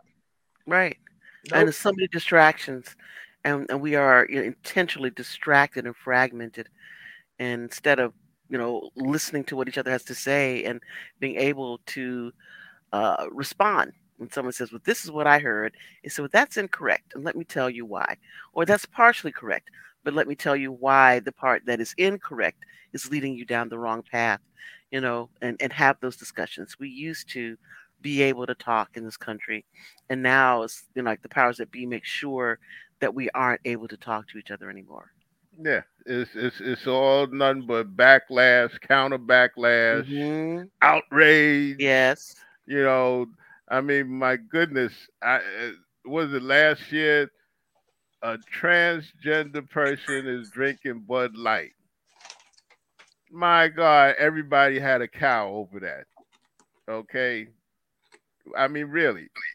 You know what was what was Who the big cares? deal about it? Who cares? I don't care what what I don't want to drink that pissy beer anyway. Exactly. It's, it's one of the worstest beers on the Yeah. market. Man, give me some some old E or some Colt 45. Yeah. I'm good. yeah but but the whole point is this you know the creating dissension out of nothing and people just constantly you know this is my side i'm on this other side it's like why is there a side why is this an argument why is it an issue at all Yeah. at all You know, the. Romans the Romans did this. Give the people bread and circuses. Mm-hmm, That's right. And they'll be and right. they'll be happy. They won't all- they won't realize what we're doing to them. that's right That's all Mhm. true. and here we are And, and and the nonsense of people say, I just want a colorblind society. A colorblind society is blind.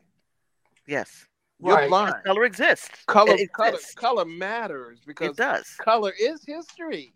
yeah it, we it exists It why has did, historical significance. hmm It's- and why it's- pretend that something that exists doesn't exist I don't because see it makes you more comfortable I don't see you, Penelope, as a black woman. What? do you- How do you What do see you, me what do at you see me as? Because I'm a black woman. That's exactly what I am. So if you don't see me as a black woman, that means you don't see me. That I'm invisible to you. I had a, choose um, a woman I in college said something very similar to me. She said, "Well, you know, I don't see color," and I looked at her and I said, "Well, what do you see when you look at me?" She says, "I see a woman. You don't see a black woman." No. Why? Well, my identity is a black woman. So you're not seeing, you're only seeing half of me. Don't you think she's giving you a Or the part of compliment? that- I the part of know, I know. And that's what I explained to her. You know, I see your point. I understand your point. But if you only see me as a woman and not a black woman, then you're not seeing the whole me. Well, you don't you don't act like the other black women I've And seen. and that I think that has a lot to do with it. Mm-hmm. Yeah, so, but the things but to understand, every black woman is not the same. As every black man is not the same. As every woman is not the same. Every man is not the same. Yeah, but we Penelope- have the option of not being homogenous.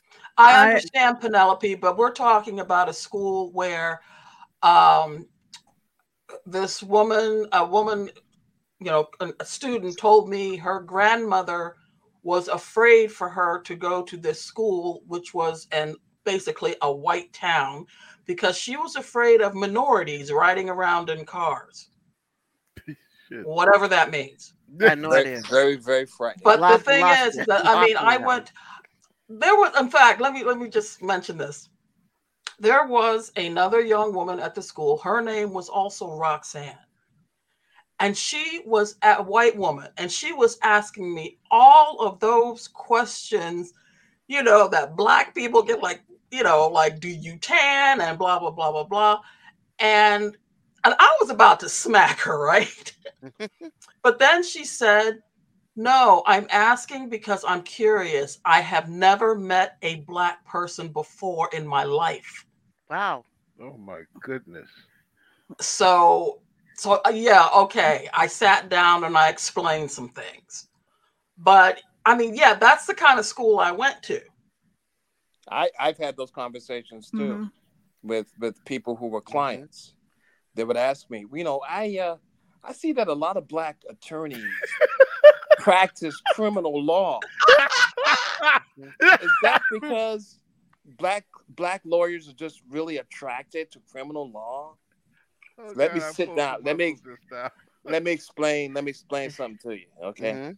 this is how it works and so you explain but you know what if they came to me if they come to you honestly and ask a Mhm. question we need that dialogue we Right. can't say i'm gonna It's knock important. the shit out of you for asking me no right. gonna- That's no. exactly why I sat down with this woman and told her everything I knew because she was really curious. She re- she really didn't know. She Mhm. really was really curious and she wanted to be educated.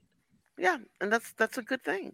Yeah. Yes, and I think and if we and if there was more of that, if we'd have Mhm. you know more white people and you know that goes both ways, you know, Exactly, if we had more both ways. people just And I, be willing to put aside their own biases, their own prejudices, their own bigotry, and actually even to- learn from but like that, the guy who's been um going around with the KKK people and got 200 KKK guys out because they realized what they had believed, what they believed, and what they were standing for was not right. Mm-hmm. Mhm. it's true That's the sort let's- of, yeah, that's let's sort talk thing about it. talking but the big up the big obstacle is the willingness you know um before my current roommate who i call my sister moved down uh, there was another young lady who was going to stay with us and the night before we were supposed she was supposed to leave she called and said her mother wouldn't let her move down because she was afraid of what would happen if she sent her only daughter to live with a black family because she had heard Tallahassee, Florida was the most racist town in all of Florida. She don't know nothing about Florida, then obviously. she, then she then she stay then she should stay where she's at yeah. stay where you're at She What- ended up what- what moving we're to talk- Chicago. what we're talking Okay. about are, what, what, what, But- we're talking, what i'm talking about people that are Yeah. willing to, to reach But out we had say, these i don't know Yeah, know? we were having the conversation, but you could tell that she wasn't willing to hear.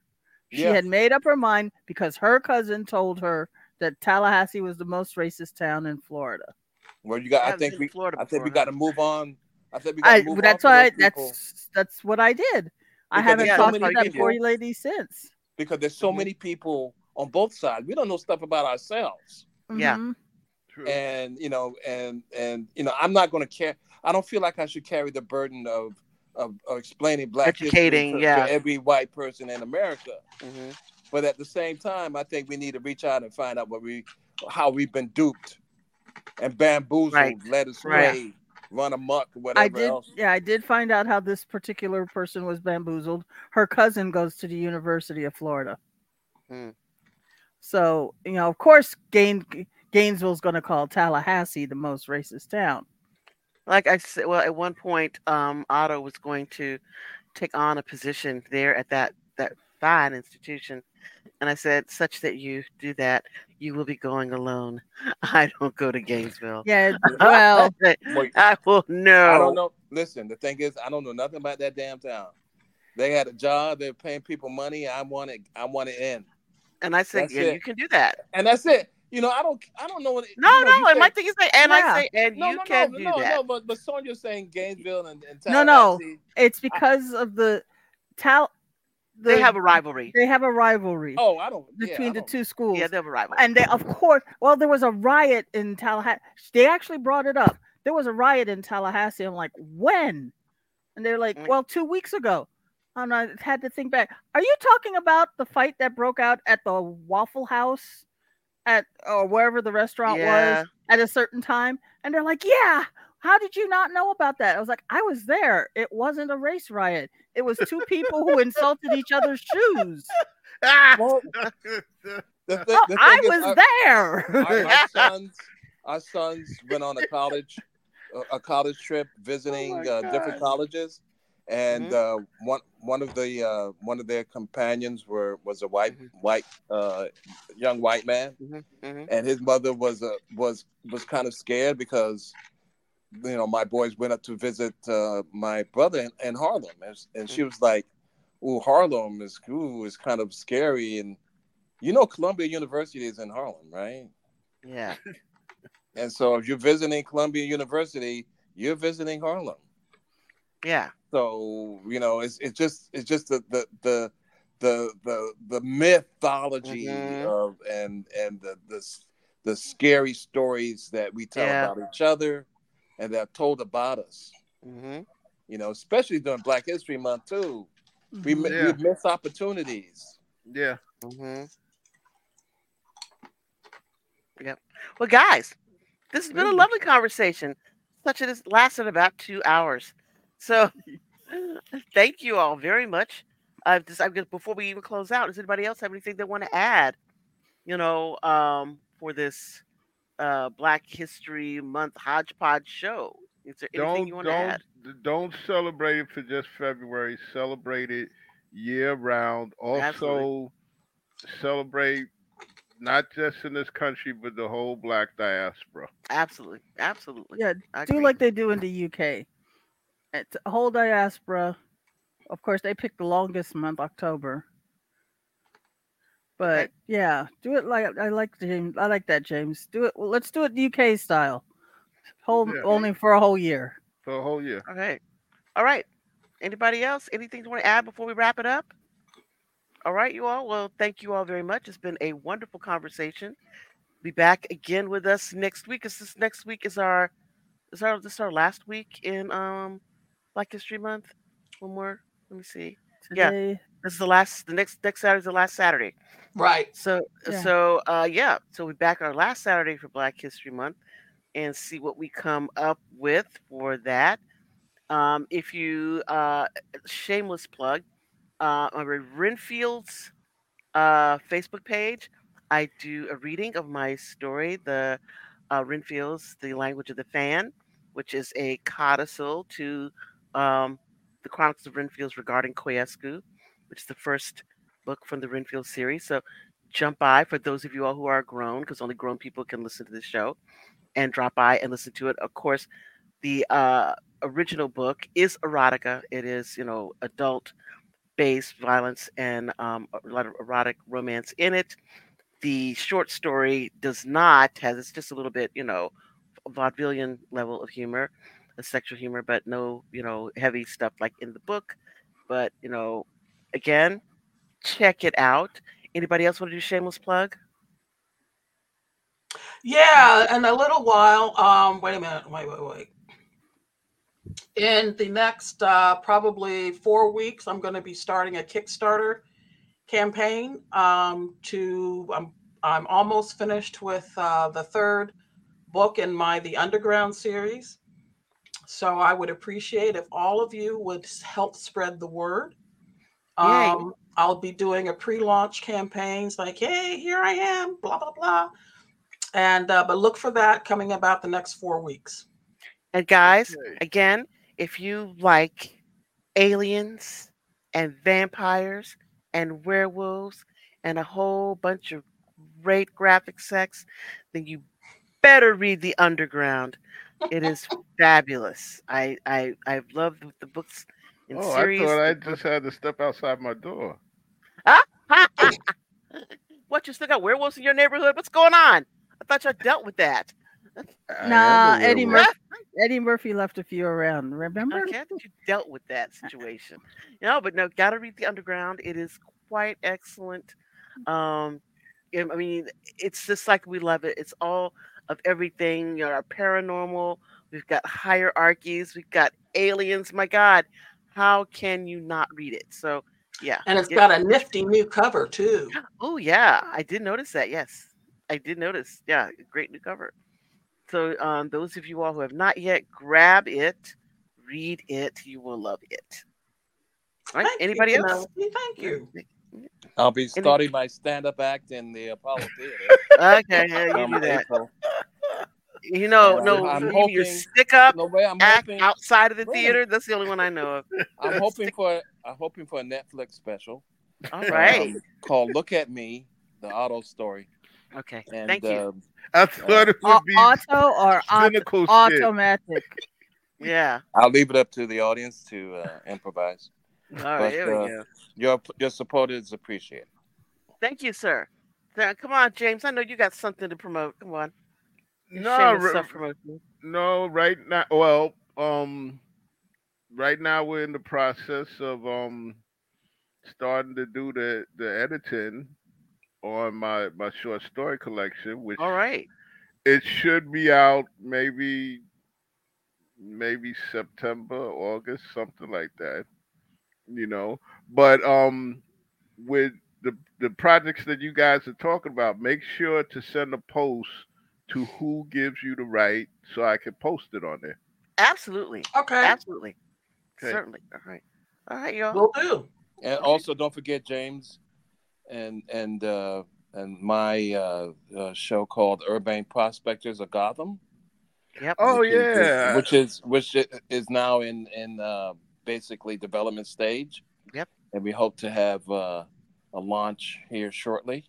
Yep. But uh, look look forward to being able to distribute that to uh, public audience. All right. yeah. I, I I hear you. I hear you have a really good co-host too. Yeah. Yes, yes. That guy. That guy. That Jerry guy. Somebody, I don't know. all right, you all. Well, thank you all very much. Everybody, again, have a wonderful remainder of your weekend. Next week is Monday a holiday? Yep, President's Day. Oh, it is. That's right. Oh, wow. That's a holiday. Wow. Okay. Haven't you noticed seen all the sales ads? Sale Yeah. ends Monday. Go to work tomorrow. We're all right, man. No, Right, there's uh, not in James has Texas. to work. He always has to go to keep the world safe. Not in Texas is not. Huh? Not in Texas. It's a federal Yeah, holiday. that's a federal holiday. Not in the state of Texas. But it's a federal holiday, though, right? The state offices are open. Really? Wow. Yes, ma'am. Okay, well, I guess somebody got to work. Yeah. Okay. Tex Texas, I'm not surprised. But it's a bank holiday, right? Bank holiday. All right. All right, we all. Well, those of you who get the holiday, have a wonderful holiday. Uh, for the rest of you all, well, you know, tote that barge, lift that bale. We'll see you back here next week in the OTHERhood. Take care of yourselves. Good night. Good night. Good night. Hello, it is Ryan, and I was on a flight the other day playing one of my favorite social spin slot games on ChumbaCasino.com. I looked over the person sitting next to me, and you know what they were doing? They were also playing Chumba Casino. Coincidence? I think not. Everybody's loving having fun with it. Chumba Casino is home to hundreds of casino-style games that you can play for free anytime, anywhere, even at 30,000 feet. So sign up now at ChumbaCasino.com to claim your free welcome bonus. That's ChumbaCasino.com and live the Chumba life. No purchase necessary. Group. Void were prohibited by law. See terms and conditions. 18 plus.